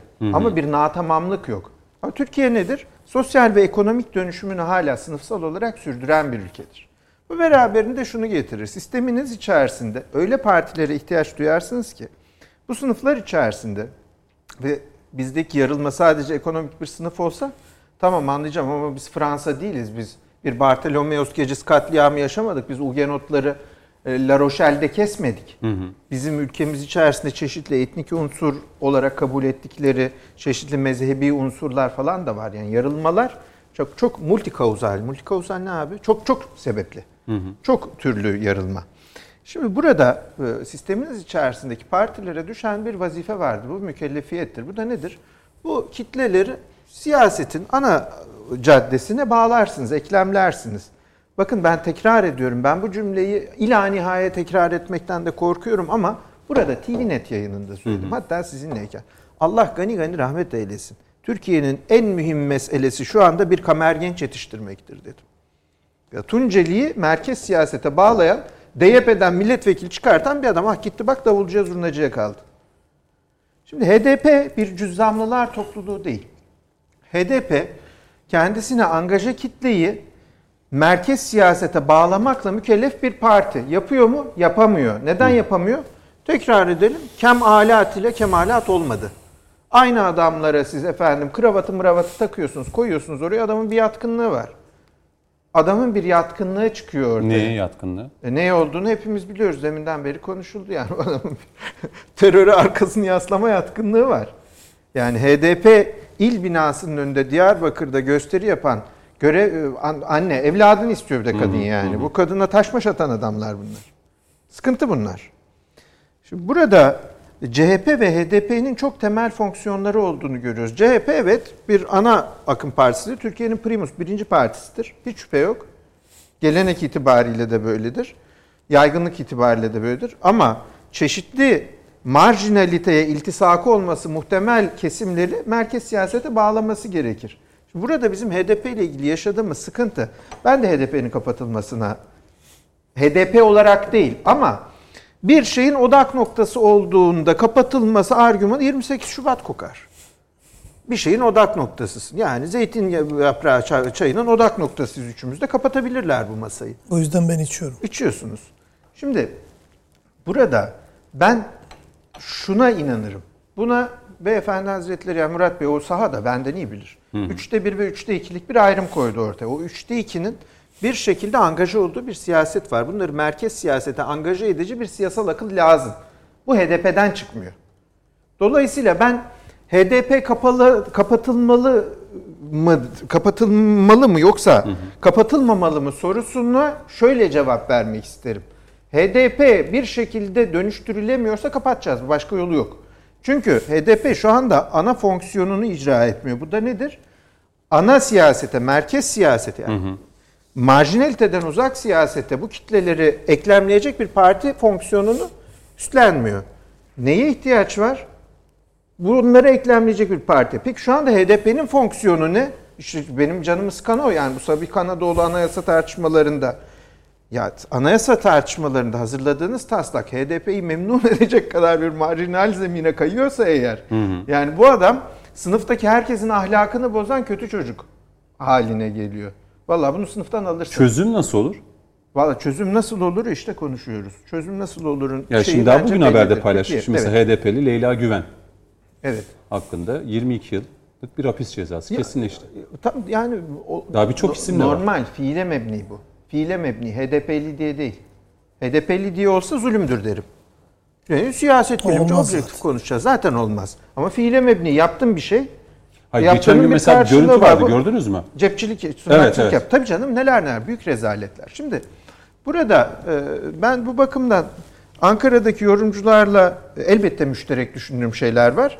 Fakat ayrıştığım noktalar da var. Bu ayrıştığım Mesela baraj düşerse HDP'nin eriyeceğini Hayır efendim. Para, baraj düşerse HDP falan erimez. Biz aksine HDP'ye ya şöyle Murat Bey'in şu analizi kıymetli. HDP'ye reaksiyon oyu olarak gidenlerin bir kısmı döner ama biz eğer HDP'yi şu mevcut haliyle de barajı açabilecek kadar marjinaliteden ötelersek yani sen artık marjinal değilsin sen merkez siyasetin bir parçasısın dersek marjinaliteyi marjinal olmaktan çıkartacağız. Dolayısıyla formel siyaset dediğin şeyin başladığı nokta bellidir. Silahı bırakırsın Ya başlarsın. ama olmuyor bir adım hani görmek Bakın, istiyor silah insan. varken Şimdi Azerbaycan'la alakalı bir şey bildiri çıkıyor. O beni alakadar etmez. Yaptırımlarla Ait alakalı meclisten ortak bildiri çıkıyor. Cüneyt Bey ait hissetmiyor adam kendini. Bundan dolayı ben kimseyi mesul hissetmem. Benim bir adama karşı kendini mesul göreceğim nokta şudur. Kardeşim sen kamunun nizamı. Ya hep aynı şeyi tekrar ediyorum. Carl Schmitt'in söylediği şey var ya çok mühimdir bak çok mühim. Burada devlet şiddetini ortaya koyar ve ondan sonra buraya bir hukuk nizamı koyar. Siz bu hukuk nizamı içerisinde artık siyaset yaparsınız. Soyut bir şeye başlarsınız. Sen bunu tehdit eden bir çalışmanın içinde misin değil misin arkadaşım? İçindeysen seni yaşatmaz bu sistem. Ama burada bize eğer önerilen şey şuysa Şimdi geçenlerde okuyorum çok güzel bir şey. Cicero'nun Tusculum disputasyonları güzel bir şey. Adam kocaman 5 kitap yazmış Cicero. Orada diyor ki e, te- teselli eden adama gerekli olan üç vazife vardır. Bir acıyı yok edecek. Yok edemiyorsa en azından içinden çıkmasını sağlayacak bir yol gösterecek. Üçüncüsü bu da yoksa en azından şerik olmayacak o acıya. Valla şimdi bizim HDP ile ilgili söylemlerimiz burada ya bir ben demokrasi cephesiyim HDP'yi savunacağım ya ben bir vatan cephesiyim siz hainsiniz geliyorsa bu kadar basit iki boyutlu bir zemine indirgiyorsak biz hiçbir şey çözemeyiz. Ancak bizim çözeceğimiz nokta şu olacak. HDP hani durup dururken BDP miydi neydi? İkide bir harf değişiyor onlarda da. Değişik bir partiydi. Birden bir mor bayrak çıktı, ağaç çıktı, HDP'ye dönüştü. Türkiye Partisi Şey olacağız. diyorlar ya alfabede harf Bu kalmadı. Kalmadı. Ee, Kiril alfabesine geçeceğiz. Şimdi e, bu söylem itibariyle bu yapacağı şeyi yapacak bir siyasal harekete dönüşecekse vallahi evvel, evvel emirde tavsiyem şudur. Aynı kadrolarla olduğunda tekrar ediyorum. Kem alattan kemalat olmayacak. Olmayacak. Biz buradan Türkiye çok zengin bir ülkedir. Türkiye çok bir- birincisi mütehammil bir ülkedir. Biz bir entelektüel zemin çıkartıyoruz ortaya ve bu kendisini Kürt olarak tanımlayan vatandaşlarımızdan da çıkacaktır. Siz bunu bir Yeşiller Hareketi'ne mi çevireceksiniz Alman tipi? Bakın bu mümkündür. Bunun dinamikleri bellidir. Yoksa bunu çıkartır başka bir şey. Ne bileyim Avusturya'daki bira partisi gibi bir şey mi yapacaksınız? Ama bunun zeminleri bellidir. Abi 16 tane milletvekili çıkardı gülüyorsun ama. Onun Ee, için güldüm. Tabii 16 milletvekili çıkardı. Adam bira partisi kurdu. Bunun zeminleri bellidir. Bir şu hakikatle biz barışacağız. Bu bir sosyal, ekonomik ve sosyal sınıfsal dönüşüme tekabül etmelidir. İki, valla silah varsa me- orka- ortada bir siyasete başlayamayız. Silahın mukabili silahtır. Ve modern devlet dediğin şey şiddet tekelini elinde bulundurur. Ha derseniz ki ben başka bir devlet kuracağım. Valla Türkiye Cumhuriyeti Devleti üniter bir devlettir. Federal de değildir. Bunun dinamikleri son derece bellidir. Adamın kafasını ezer. Taraf değilim ama Peki. olur. Mustafa Hocam yani çözüm HDP'yi Ben de keçi bu boynuzu çiğnedim biraz terörün- da sen de yani terörü mesela lanet diyen, mecliste çıkan milli konulardaki ortak bildirilerde imza atan bir parti olabilmesi için Ya mecbur değil ki Cüneyt Bey. nasıl mecbur değil? Niye niye mecbur olsun? Mesela Azerbaycan mevzusunda niye mecbur olsun Azerbaycan konusunda Türkiye'ye omuz vermeye bu parti? Türkiye yönelik yaptığı Bak bana kalsa ben Tamam. bu konularda Tamam, değil. Peki. dinamikleri belli bir adamım. Bana kalsa herkes olsun da. Garopaylan diye bir milletvekili var orada. Nasıl olsun olmuyor. İcbar etmem ama silahta başlıyor arızamız.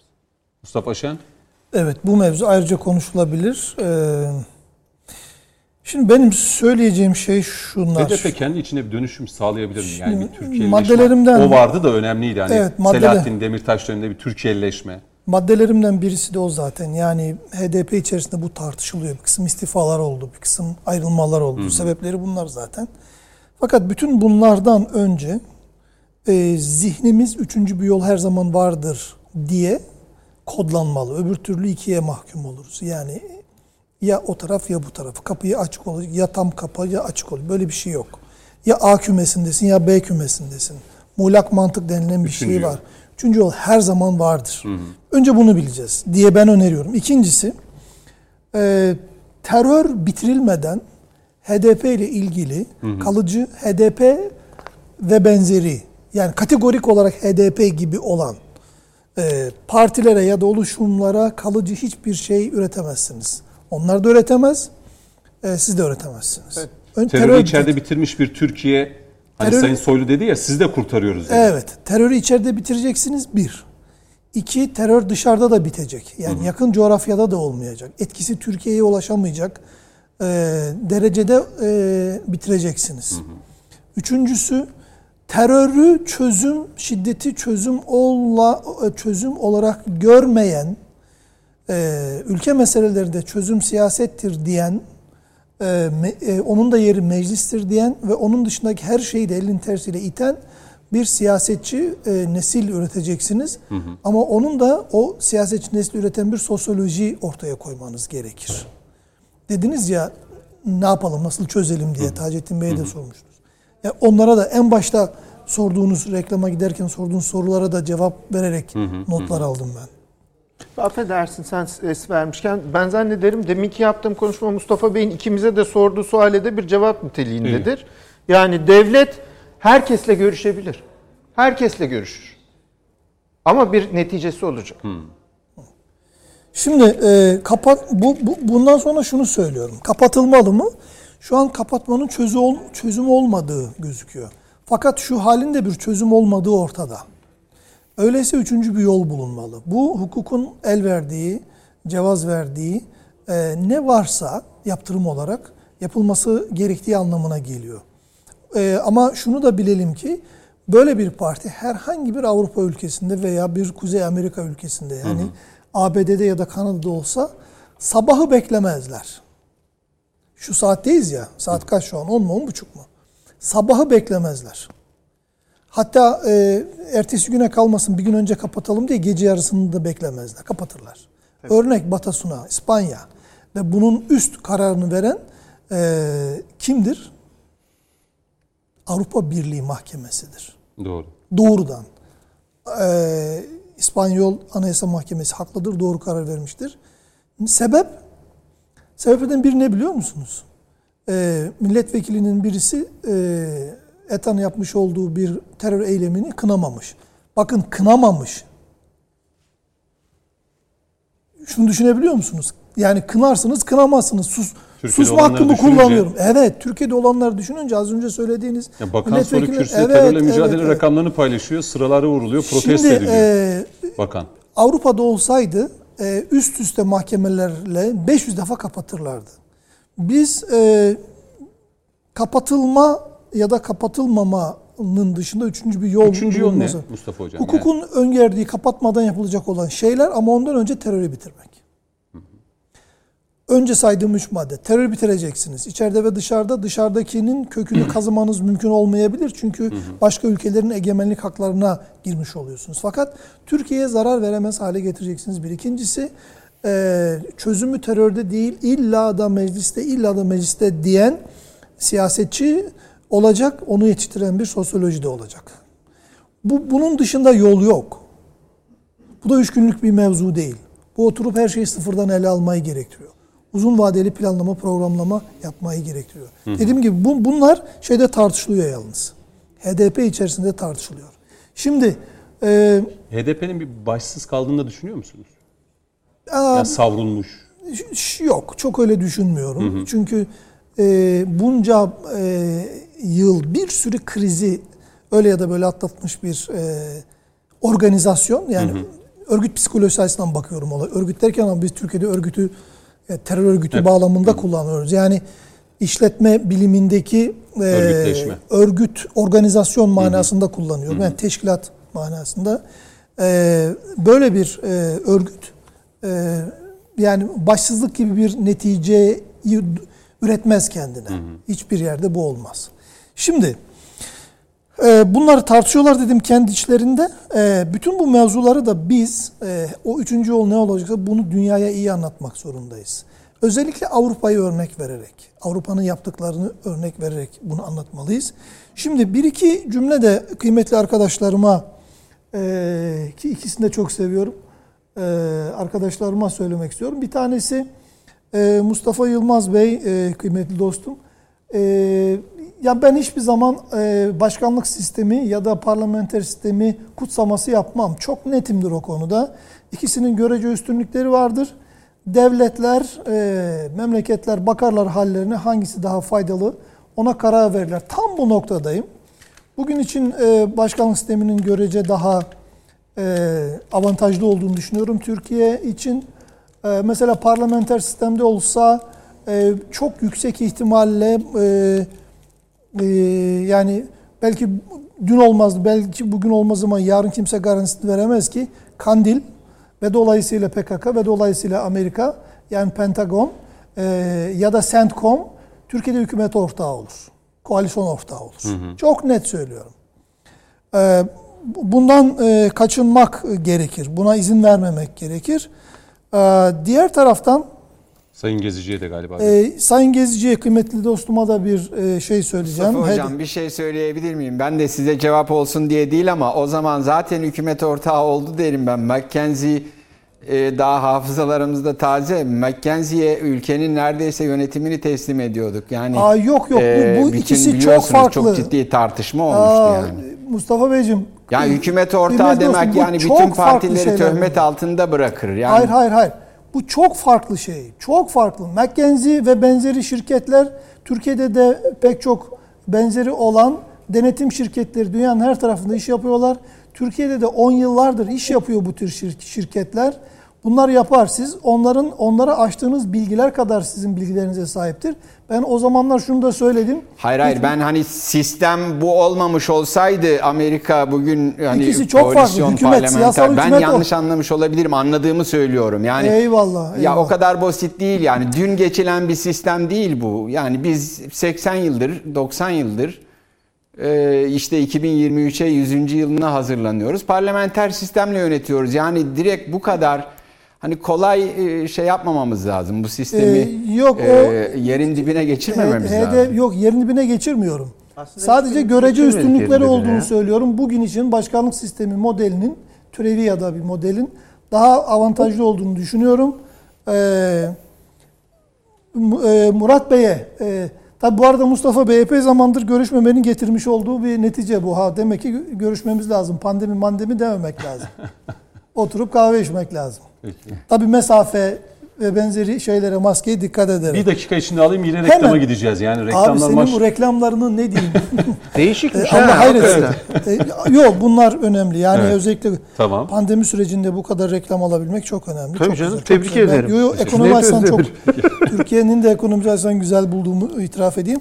E, kıymetli e, Yani ben de bir televizyon yöneticisi olarak kıskandım onu söyleyeyim reklamları. Aman nazar değmesin diyelim. Peki. Buyurun Eyvallah. Mustafa Şen. Size de size de inşallah.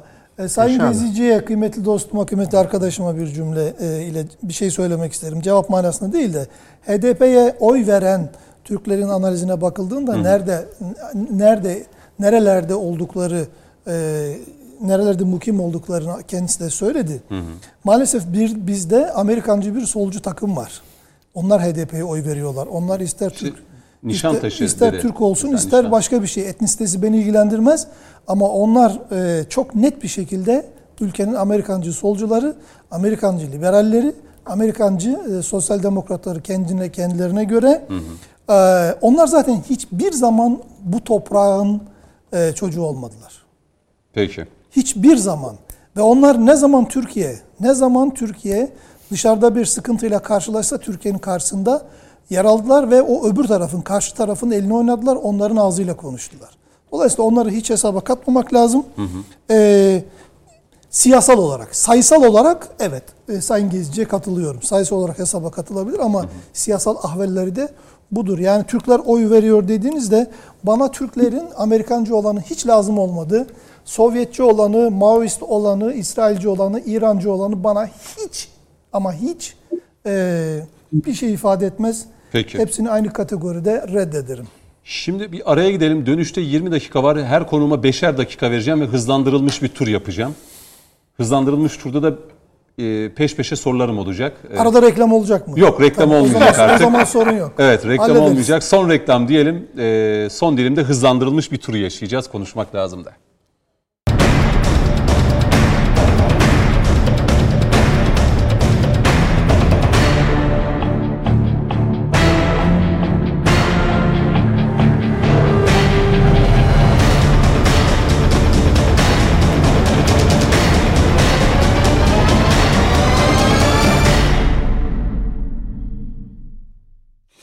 Evet konuşmak lazımın son bölümündeyiz değerli izleyenler. Ee, bu ikinci bölümde HDP'nin kapatılma tartışmalarıyla alakalı dört e, değerli konuğumdan görüşleri aldım. Şimdi sosyal medya hesabından Twitter'dan da Diyarbakır Sur Belediye e, Kurucu Başkanı e, Cemal Toptancı şunu yazmış. Cüneyt Özdemir demiş. HDP'nin terörle arasına mesafe koymama nedeni HDP içinde barınmış ve Kürt çocuklarının kanları üzerinden siyaset yapma imkanı bulmuş seküler Türk solunun baronlarıdır diyor. Ardından şu da dikkatimi çekti. E, attığı e, mesajda değerli izleyenler onu da hemen şöyle e, size aktarayım. Diyor ki HDP Türk solunun vesayetinden kurtulmadığı sürece bu ülkede terör devam edecektir. Türk solu HDP'yi bıraktığı anda HDP demokrasiye dönüş imkanı bulur. Ayrıca HDP'nin görünmeyen bir yüzü ve CHP'nin sahiplenmesinin nedeni de vesayetindeki mezhebi intikamdır demiş. Ee, var böyle birkaç tane daha. Cemal Bey'e teşekkür edelim. Belki hani e, programa da katkıda bulunmak amacıyla aslında birçok e, mesaj da var. Onun da altını çizeyim. Şimdi Taceddin Kutay, Mustafa Şen, Mustafa Yılmaz ve e, Murat Gezici ile hızlandırılmış bir tur yapacağız. Yaklaşık 17-18 dakikam var. E, çok kısa cevaplar almak istiyorum. Yani ben böyle birer ikişer dakikalık değil hızlı hızlı gideceğim. Taceddin Hocam, e, sizinle başlamak istiyorum. E, muhalefet ısrarla bir erken seçimin peşinde mi sizce? Değil. İstiyor mu? Hayır. Erken seçim.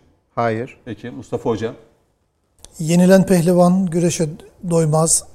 Gerçekte öyle bir gündemleri yok. Sadece gündemde kalmak, gündem yapmak ve CHP içindeki tecavüz meseleleri, Atatürk meseleleri ve benzeri sorunları perdelemek için İyi Parti e, malum e, FET- FETÖ tartışmaları, il, il başkanları üzerinden bunları örtmek için başka bir şey yok. Peki. Hiçbir gerçekliği yok. Taciz ve tecavüz skandallarıyla alakalı CHP'nin sessizliğini, genel başkanın sessizliğinin korunmasını neye bağlıyorsunuz? Ben şuna bağlıyorum yani bu adamların çok idealize ettiği bir takım şeyler var ya. ideal dediğin şey neticede, neticede metalaştırılmış, satılan bir şey. Hakikaten hiçbir ideali olmadığını görüyoruz Türkiye siyasetinde bu tarz hareketleri. Bu konuda böyle kapanır Yani- gider diyorsun. Kapanır gider canım. Peki. İşine Ee, geleni konuşur, işine gelmeyeni Peki konuşmaz. Murat Gezici ve Mustafa Yılmaz'a da döneceğim. Ee, Murat Bey, evet karşımdasınız. Ee, muhalefet hala ısrarla erken seçim istiyor mu? Kısa kısa gideceğim böyle üst üste soruları sorarak. İstiyor esasında ama hükümet esasında seçimi kendisi istemek zorunda kalacak. 2020 Haziran'ın. Yani 2023 yılında bu seçimler yapılacak öyle düşünüyorsunuz siz de. 2021 Tam 2021 mi? Ben alamadım. Haziran'ında dedi. alacağına inanıyorum. 2021 Haziran döneminde. 2021 Haziran döneminde erken seçim kararı alabilir diyorsunuz. Ekonomik hükümet- kaynaklı mı olacak bu arzu Murat Bey? Efendim? Ekonomik kaynaklı mı olacak bu arzu? Hayır. Ee, genç seçmenlerden korku ve endişe yaşamasından dolayı 2023'te yaklaşık %12'lik bir genç oy kullanacak seçmen. Bunların e, yaklaşık %80'i ilk defa sandığa gidecek. Hı hı. Ben e, Z kuşağından çok tedirgin iktidar. Anladım. Evet. Dolayısıyla siz 2021 Haziran itibariyle böyle bir erken seçim iktidardan gelebilir. Cumhur İttifakı'ndan. 2000 ile 2006 arasında doğanların toplamı 2023'teki oy oranı %12. Ee, 50 artı 1 gibi bir kavramda bir puanın çok önemli yüksek olduğu bir süreç. Hı hı. 18-27 yaş arasında da zaten mevcutta da gençlerin e, %77'lik bir kitle iktidara oy vermediği görülüyor. Anladım. Orta yaş grubundan da kopan var. Yani şu an AK Parti'nin oy oranları 36 civarında. Peki ben not alıyorum. 2021 Haziran'da Murat Gezici daha önceki araştırmalarında da aslında e, nokta atışı yapan araştırma şirketlerinden birisiydi. Yani 2016, 2018 daha önceki. Bunu not olarak alıyorum. Mutlaka yine konuşacağız. E, CHP'deki taciz ya da bu tür olaylarla alakalı sessizliği neye bağlıyorsunuz? Bir- Birer cümleyle Mustafa Yılmaz'a döneceğim. Eklemek istiyorum. Ee, Tabii Şu buyurun. an AK Parti'nin oy oranı %36 civarında. Bu dönemde önümüzdeki bir yıl içerisinde ekonomik platformunu arttırırsa ekonomiyi ben büyüteceğini düşünüyorum Ocak ayından itibaren. Hı hı. Kızgın olan ekonomikle ilgili sıkıntılar yaşayan seçmeni mobilize edebilecektir. Hı. Ve AK Parti e, Orta Doğu, Doğu Akdeniz e, bölgelerinde ve Libya'ya kadar uzanan hı. süreç başarılı bir süreç yönetti. Yakın tarihte Doğu politikasını da geliştirdi. Yani Kafkasya barış politikasını ortaya attı. Hı. Çok akıllıca altılı platform önerisini şayet taraflar masada bir araya getirir ve ikna ederse Hı hı. E, iktidarın Libya'dan sonra en büyük ikinci başarısı olacak. Yani Gürcistan gibi, Ermenistan gibi, İran gibi ülkeleri bir araya getirmesi. Cumhuriyet Halk Partisi'nin bir e, önerisi olmuştu ve politikalarında da yer aldı seçim Evet. vaadinden biri. Orta Doğu Barış ve İşbirliği Teşkilatı kurmak istedi. Yani OBİT kurmak istedi. E, belki hükümet e, ikinci bir platformu Orta Doğu Barış ve İşbirliği Teşkilatı'nı kurabilir. Bu tür e, girişimler, girişimciliklerle Hı hı. e, merkezdeki kararsız seçmeni mobilize edebilir ve önümüzdeki süreçte 50 artı 1'i devralarak 5 yıllık yeni bir sürece gidebilir. Aksi takdirde AK Parti'nin erimeye devam etmesiyle AK Parti içerisinde huzursuz olan milletvekilleri de var. Korku ve endişe yaşayan işte 3 dönem milletvekilliğinden sonra tekrar yapılmayacak. Bunlar ayrılabilir. AK Parti'ye daha çok zarar verebilir. O yüzden AK Parti e, yeni bir şeyler söyleyerek, yeni bir e, başlık atarak Mustafa Şen bir şey söyledi ama. Diyorum ki kısa kısa geçebilir. kısa kısa Adaletsiz derken bir yani paylaşım ben- oldu. Evet evet biraz öyle oldu. İtiraz gibi. ediyorum. Ben Peki, hakkımdan itiraz var burada. ettim ya. Ben hakkımdan İtiraz var feragat burada. ettim. Buyursunlar. Kısa kısa gidecektim. Hızlandırılmış bir tur yapacaktım da Murat Gezici. O yüzden adaletsizlik oldu diyor Şimdi Mustafa oy, Şen. oy oranlarına mesela itirazım var. Geç- Hayır ben Murat Gezici'yi özellikle stüdyoya bekliyorum yani. Hani böyle Skype üzerinden bir şey yaptık Ge- ama geç geldi uzakta de olmanın konuşsun. dezavantajlarını da yaşıyoruz. Bence bu rakamlar üzerinden bu yorumları bence bir sonraki e, daha sonraki konuşmak lazım da mutlaka stüdyoda sizi bekliyorum Murat Gezici. Onu belirteyim. Tamam. Çok kısa bir şekilde taciz ve tecavüz konusundaki bu CHP'de yaşananların e, genel başkan e, makamında sessiz kalınmasını neyle özetliyorsunuz? Bir cümle. şimdi şöyle, AK Parti'ye üye olan üye sayısı yaklaşık 11-10 milyon civarında insan var diye biliyorum. Yanlışsam Mustafa Şen Bey düzeltmesini istedi 10 milyona yakın üyesi var. O civarda evet. Evet. Cumhuriyet Halk Partisi'nde 1 milyon 200 bin civarında üyesi var. Hı hı. Şimdi Cumhuriyet Halk Partisi'nin 1 milyon 200 bin içerisinde 3 kişinin ya da 1 kişinin bir şeyler yapması dünyanın en eski e, partisi olan ve Türkiye'nin e, en eski partisi olan, dünyada 5. ve Türkiye'nin ilk siyasi partisine haksızlık e, olacağını düşünüyorum. E, Cumhuriyet Halk Partisi'nin çok ciddi büyük başarıları var. E, büyük sağduyulu, önemli bir lideri var e, ve adalet yürüyüşüyle başlatan ne kadar adaletli olduğunu, Türkiye'de adaletin giderek azaldığını ve bu yönde adaletin adaletle kalkınacak bir Türkiye istediğini söyleyen bir Kemal Kılıçdaroğlu veya haksızlık olur. E, Peki. Ee, konuda böyle bir şey söylemek. O yüzden biraz beklemek gerekiyor. Tamam.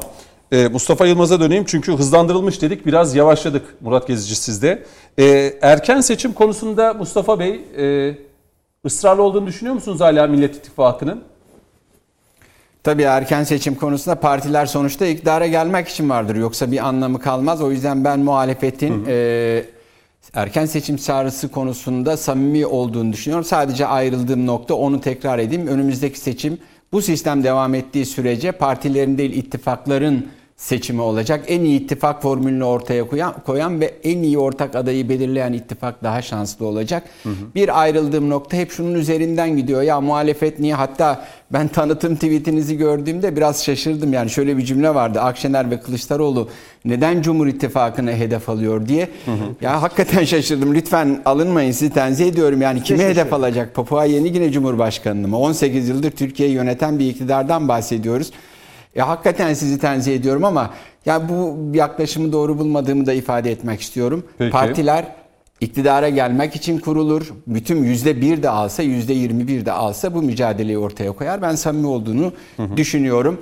Taciz ve tecavüz konusundaki tartışmayı Murat Gezici'nin söylediklerinin altına imzamı atıyorum. Sadece ayrıldığım nokta ben bunu Cumhuriyet Halk Partisi adına değil Türk halkı adına utanç verici buluyorum. Böyle bir tartışmanın yapılıyor olmasını. Peki.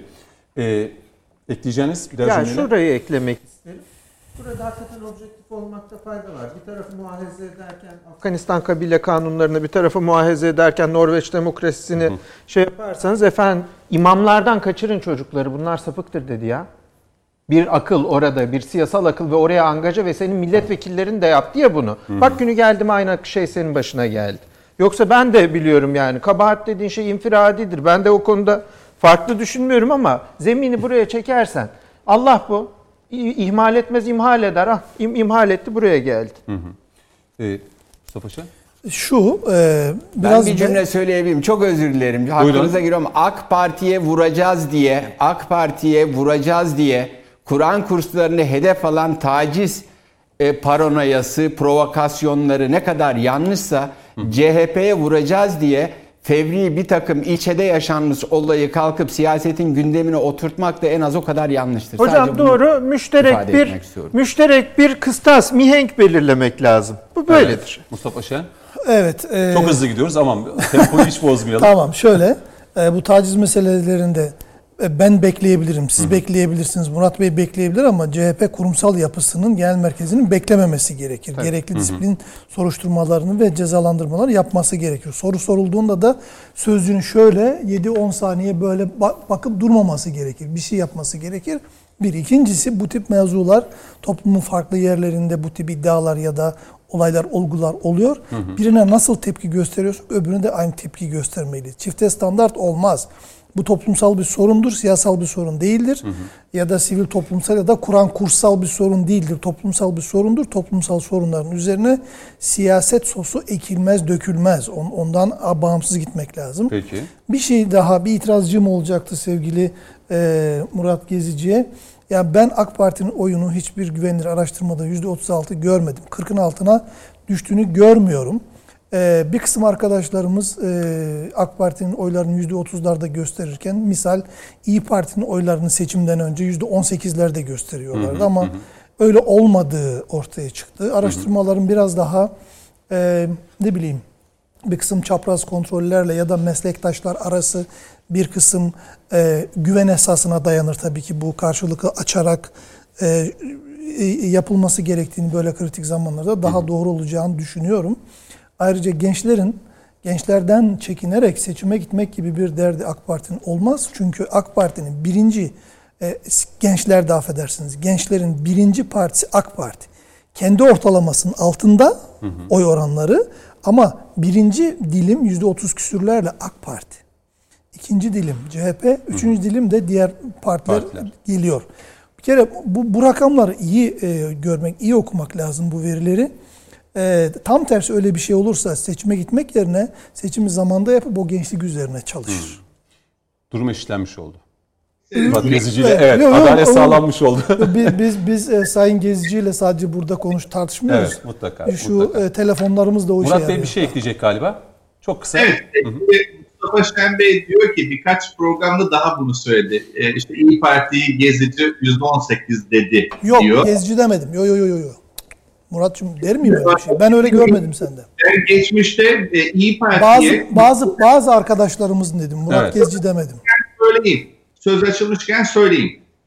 İyi Parti'ye e, Hazir 2018 Haziran seçimi öncesinde yaklaşık iki buçuk ay öncesinde yüzde 18 olarak ifade ettim.